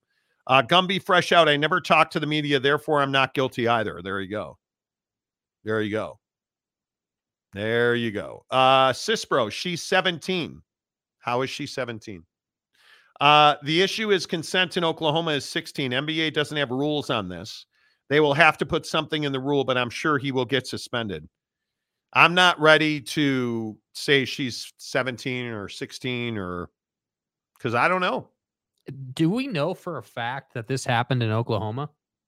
I don't know that we know that. the age of consent in Australia is 16. Yeah, I don't know. I, I'm not going to. I don't believe any of the reports that we've seen. I, that's why I'm not willing to. There's something here that's just not right. Totally agree. I'm not willing to assume or make leaps in faith, or I'm not. OG Gary says stream issues. Damn it. You get in the comments below. Are you are we having stream issues? Uh, Boston Mapes, as Akon says, I'm in a 21 and older club, they say. I just don't know how, because I heard a lot of people saying he didn't know she was that young. Guy, look at the pictures. Are we serious? I'm in a 21 and older club, they say. Come on. It's terrible. Kitty is averaging no main event. Come on, guys. Gumby fresh out. I have no stream issues. Good. So in Australia, a 16 year old can date whoever. I don't. Yeah, the the That in- doesn't make it right. that doesn't make it right, but this is what I'm saying. This is how little we know about this. Yeah. So if that video, let's say, just to hear me out, if that video was taken in Australia and this girl is 16 instead of 15, Josh has done nothing wrong, allegedly. Allegedly. If this video was taken on US soil, dude's in a world of hurt. Yeah. If it actually happened. Because again, it's all allegedly. We don't know. And that's what I think is really tough. And it I, I'm glad you brought up Trevor Bauer, other people did or whatever, because it, it reeks of the Trevor Bauer situation in some ways when we first knew about the Trevor Bauer thing. Trevor Bauer got railroaded early on when this stuff came out. I mean, you're talking about, you know, like little DMs were traded in the public eye, and like he was getting run through it. And then he comes out the other side clean, and it's like, dude, like now this changes the way we look at a lot of different things. To which I say, Adam Silver, you need to be very careful about how you handle this. You need to handle it properly. Everyone out there, all the haters of the NBA and Adam Silver saying, hey, we were quick to suspend John Morant, but we haven't suspended Josh Giddey. What is it? This has nothing to do with race Yeah. or anything like that. What I think it has to do with is that Adam Silver is very progressive. He's very, very, he treats things very differently. So Very. we're we're in an age where, hey, we're, we're no longer doing to what we said earlier in this conversation. We're not doing, hey, oh, you're in the middle of something, we're going to suspend you with pay pending the investigation. We're not doing that anymore. What we're doing is, yeah, we're investigating them. You can still play, but you're going to have to face the media. You're going to have to handle that the best way you can. And, and, to Josh's credit, you know, he was calm and collected when talking to the media. He didn't he didn't do the Blake Corum where he's like, "No, I had no idea," Me? even though I look super guilty rocking back and forth and I'm stuttering. It, like he didn't do that. He was like, "Yeah, I understand the question, but I have no comment on it." Yeah. He was cold about it. So I I don't know, man. I I don't know, but it's it is not a good look either way. No, and I'm trying to find reports that she's 17 and I cannot find one. So it is all the reports that I have seen have say, say that this girl is 15 years old, which is I, I the, the issue here, it doesn't matter. You cannot y- y- I, I I understand I'm not the smartest guy in the world. This is stupid. This girl doesn't look nearly eh, she looks 15 man like I, I are we blind you know like and, I- i just i don't understand this I, I don't and i understand why he doesn't want to comment but you you cannot you cannot do this you cannot in my opinion, when you make the money and you have everything that that she wants, Trevor Bauer, you got like Trevor Bauer's crime was doing this with a San Diego Padres fangirl. Because that's what this girl that Trevor Bauer got in trouble with. She was a Padres fan who had uh, allegedly slept with many Padre players, and including one of his best friends. So he knew. A guy like Josh Giddey, who can have any woman in the world. Are you really telling me that an alleged 15 year old girl was your first choice?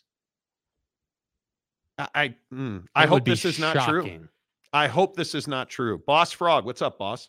Where is that 15, 16, 17 year old girl's parents and her brother that's allegedly in this video with Josh Giddey talking about this? Something doesn't add up. I'm that I'm telling you. Something doesn't add up. You're giving away a $40 million Weet-Bix, you know, endorsement over a 15 year old girl. I mean, uh, oh, are you serious? Come on. Uh, Big 12, all Texas sports fans, the great Kerry Von Erich. The claw. That was my guy when I was a kid, the Texas tornado. Uh, Boss Frog, seriously, would they not have raised hell already? Right? I'm telling I just It don't doesn't think- work both ways. here. It doesn't work both ways. You don't you don't have an illegal underage relationship like this, but then also the family's like, yeah, we're good. Our daughter's 15 and she's dating Josh Giddey. Yeah, we'll take that Weet-Bix money, please. Like that's not how it works. No, no, I, I just am not. And I, I don't understand how this happens with so many athletes because he's not going to be the last one if this is true. He, he is not. And I just I'm trying to find a story where this girl's 17. Not that that makes it better because I'll be honest with you, I don't care what the law says. She's 17, man. Like this is why I'm. I- it must be so difficult to be the father of a daughter. Like I can't even. I can't even imagine it. I cannot even imagine it. And I just look at these allegations. Everything you want. This kid, this kid, Josh Giddey's got it. Mm-hmm. And yet it's just not enough. It's just not enough. And now all of his teammates are deleting and unfollowing him. And I, like you just feel like it's true. You just feel like it's true. And it, the funny part is like this Chet Holmgren story. I don't know if you guys saw this, but Chet Holmgren had tweeted something to the effect of me and Josh Giddey are locked in, we're bros. Yeah, he deleted that tweet. Like it tells you, yeah, something's not right here. Mm-hmm. Something is not right here. And I I just feel I feel sick about it because no matter how this turns out, Josh Giddey will never be the same. It's over now. Again, though, choices. Yeah, you made your bed, man. Time to lay in it. Yeah. Uh, the Todd Father stream is perfect for me. Must be regional. Uh, Capazzo. Having a daughter is great, and it sucks all at the same time. I bet it does. I bet it does. That's, you know, I just I can't even It's imagine. it. wild. I mean, and when you have guys like Devin Booker floating around, I mean, lock up the Kardashians because did you guys see my guy last Stay night? hard. Just hit an average little game-winning jumper. You're not special. So, dude, you're not just not special or unique. you're so over the top with it, dude. It's Over a the top great what? shot. Yeah, I'm over the top like Book was. Well, I mean, everybody says he hates double teams. Doesn't look like he had any trouble with a double team there when he beat the Knicks with a somehow they let him get to his right hand, which And it didn't. Look. you know what the funny thing was, dude? It didn't even look like he wanted the shot. That's the thing. He just kind of casually dribbled over there and just kind of flipped it up. and I'll just ask again why Jalen Brunson wasn't in the game. Yeah. All that money and he's not available to you. Uh, I look at Devin Booker last night. I slept like a baby after that shot. Like my I I I, I don't know how many other ways I can tell you that Devin Booker's their most important player, far more important than Kevin Durant. And I'll just keep saying it. Devin Booker is winning you games. Sex Machine is having a career year in assists. shooting the ball exceptionally well. And what did he say after the game? If you give me my right hand and I can get a, a dribble off, I'm going to knock it down as though you're not even standing there. That's how comfortable he is on his right hand. Why would you let him? Oh, you're the Knicks. That's right. you're the Knicks. You let him get to his right hand because that's what you do. I, I like. At what point? At what point is my guy Devin Booker going to get the respect he deserves? I oh, think oh wait, he's getting I'm the sorry. respect he I'm sorry. When is he going to get the respect he's earned? Because he's earned it. He's on. He is a better player than Jayson Tatum is Agreed. because he's a better defender now. He is a very good defender. Oh, he doesn't play defense. Yeah, you can stick that argument where the He's only got one thing. He's got one thing, and I think he'll knock it down soon. He's got to win a ring. That's it. He's got to win a ring. I think the, the only thing that haters can say about Book is the is the finals performance where he struggled. But you know, he'll he'll write that ship. I have no doubt about it. I- his his you can see that his confidence is much higher this year. There's just it's just different this year. He he just has this sort of calmness about him that just allows him to eat. And and it's it- you can watch it. That's why I'm telling you, watch Suns basketball, man. Get the league pass, watch Suns basketball, and watch how he plays the game. It's no longer like super fast and like crazy and frenetic and all this odd stuff. It's hey, like I I, I was sitting here watching this play unfold right before they inbound it. I'm like, yeah, it's gonna be a pin down screen on the block. Book's gonna come up and get the ball. I was surprised he passed it at first, to be honest with you. That surprised me. But he gets it back, and I I, was like, all right, you're just gonna throw this up and we're gonna go to overtime, right? Now, now, what I'm telling you is, why is Frank Vogel the right coach for this team? That's a designed play. They've run it, and the ESPN I thought did a great breakdown of this. They've run it three times this year. Devin Booker's three for three. It is it, it is this idea, and the Utah Jazz. I hope you you're listening. You have to put your best player in his best spot. And then if the ball goes in, you that's great. If it doesn't, you did everything you could do to make sure he had a shot. Devin Booker at his best shot off a design play. They run that handoff to him in critical situations. All three of them, the first two were with were a shot clock, a tight shot clock. I think both of them were under two seconds um, to release it. And then this one last night was six seconds with the game on the line. And it put him up three. I, it was just a phenomenal shot. Uh, real quick, some breaking college football news. The SEC has released the 2024 football schedule.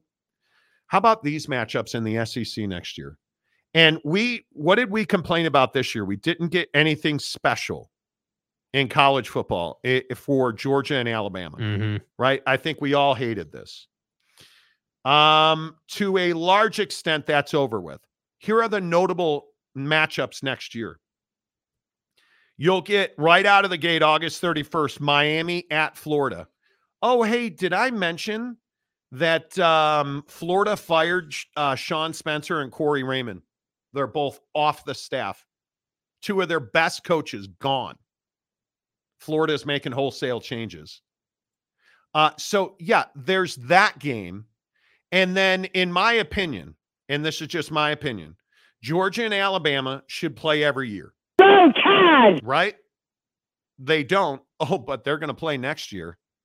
Uh, look at that game right there on September 28th. Georgia at Bama. Uh, and then there's Alabama, Tennessee. Look at that. Georgia at Texas. I said at Texas, DKR. You guys are getting the Georgia Bulldogs. How about Huge. that? Alabama at LSU. See, that's what I'm talking about. Alabama at Oklahoma in November. Texas at Texas A&M in November. You kidding me? That's a finally, finally Notre Dame at Texas A&M, Texas A&M at Florida, Tennessee at Oklahoma on September 21st. Big games. Big games at Oklahoma and Texas. We're going to find out who you are right out of the gate. This is what football scheduling should be. Finally, this is what we have been waiting for. And I also think that the SEC in some ways is is suffering in the college football playoff from strength of schedule weakness, and this changes that. I I, I completely agree. This is what we deserve as fans. This is what the SEC should be because I still maintain, even with realignment, the SEC still has the best conference. Yes. Especially now that you have Texas and Oklahoma. Are you kidding me? I, I, I think that, you know, it's important just in the big picture for the SEC that LSU is good because if LSU is good and you have Texas and you have Oklahoma, you're six, seven teams deep now, depending on what you get from your second tier squads, right? I mean, if if like A and M is an example, if those guys are seven win good, let's say, dude, you're you're you're an awfully deep, and your boy Lane Train at the SIP, dude, if he's ten wins, my God, He I won't mean, be. he won't be, but good lord, Uh, you know the the the Big Ten and the Big Twelve are no longer, you know, even in the same atmosphere. I think the SEC's got the best.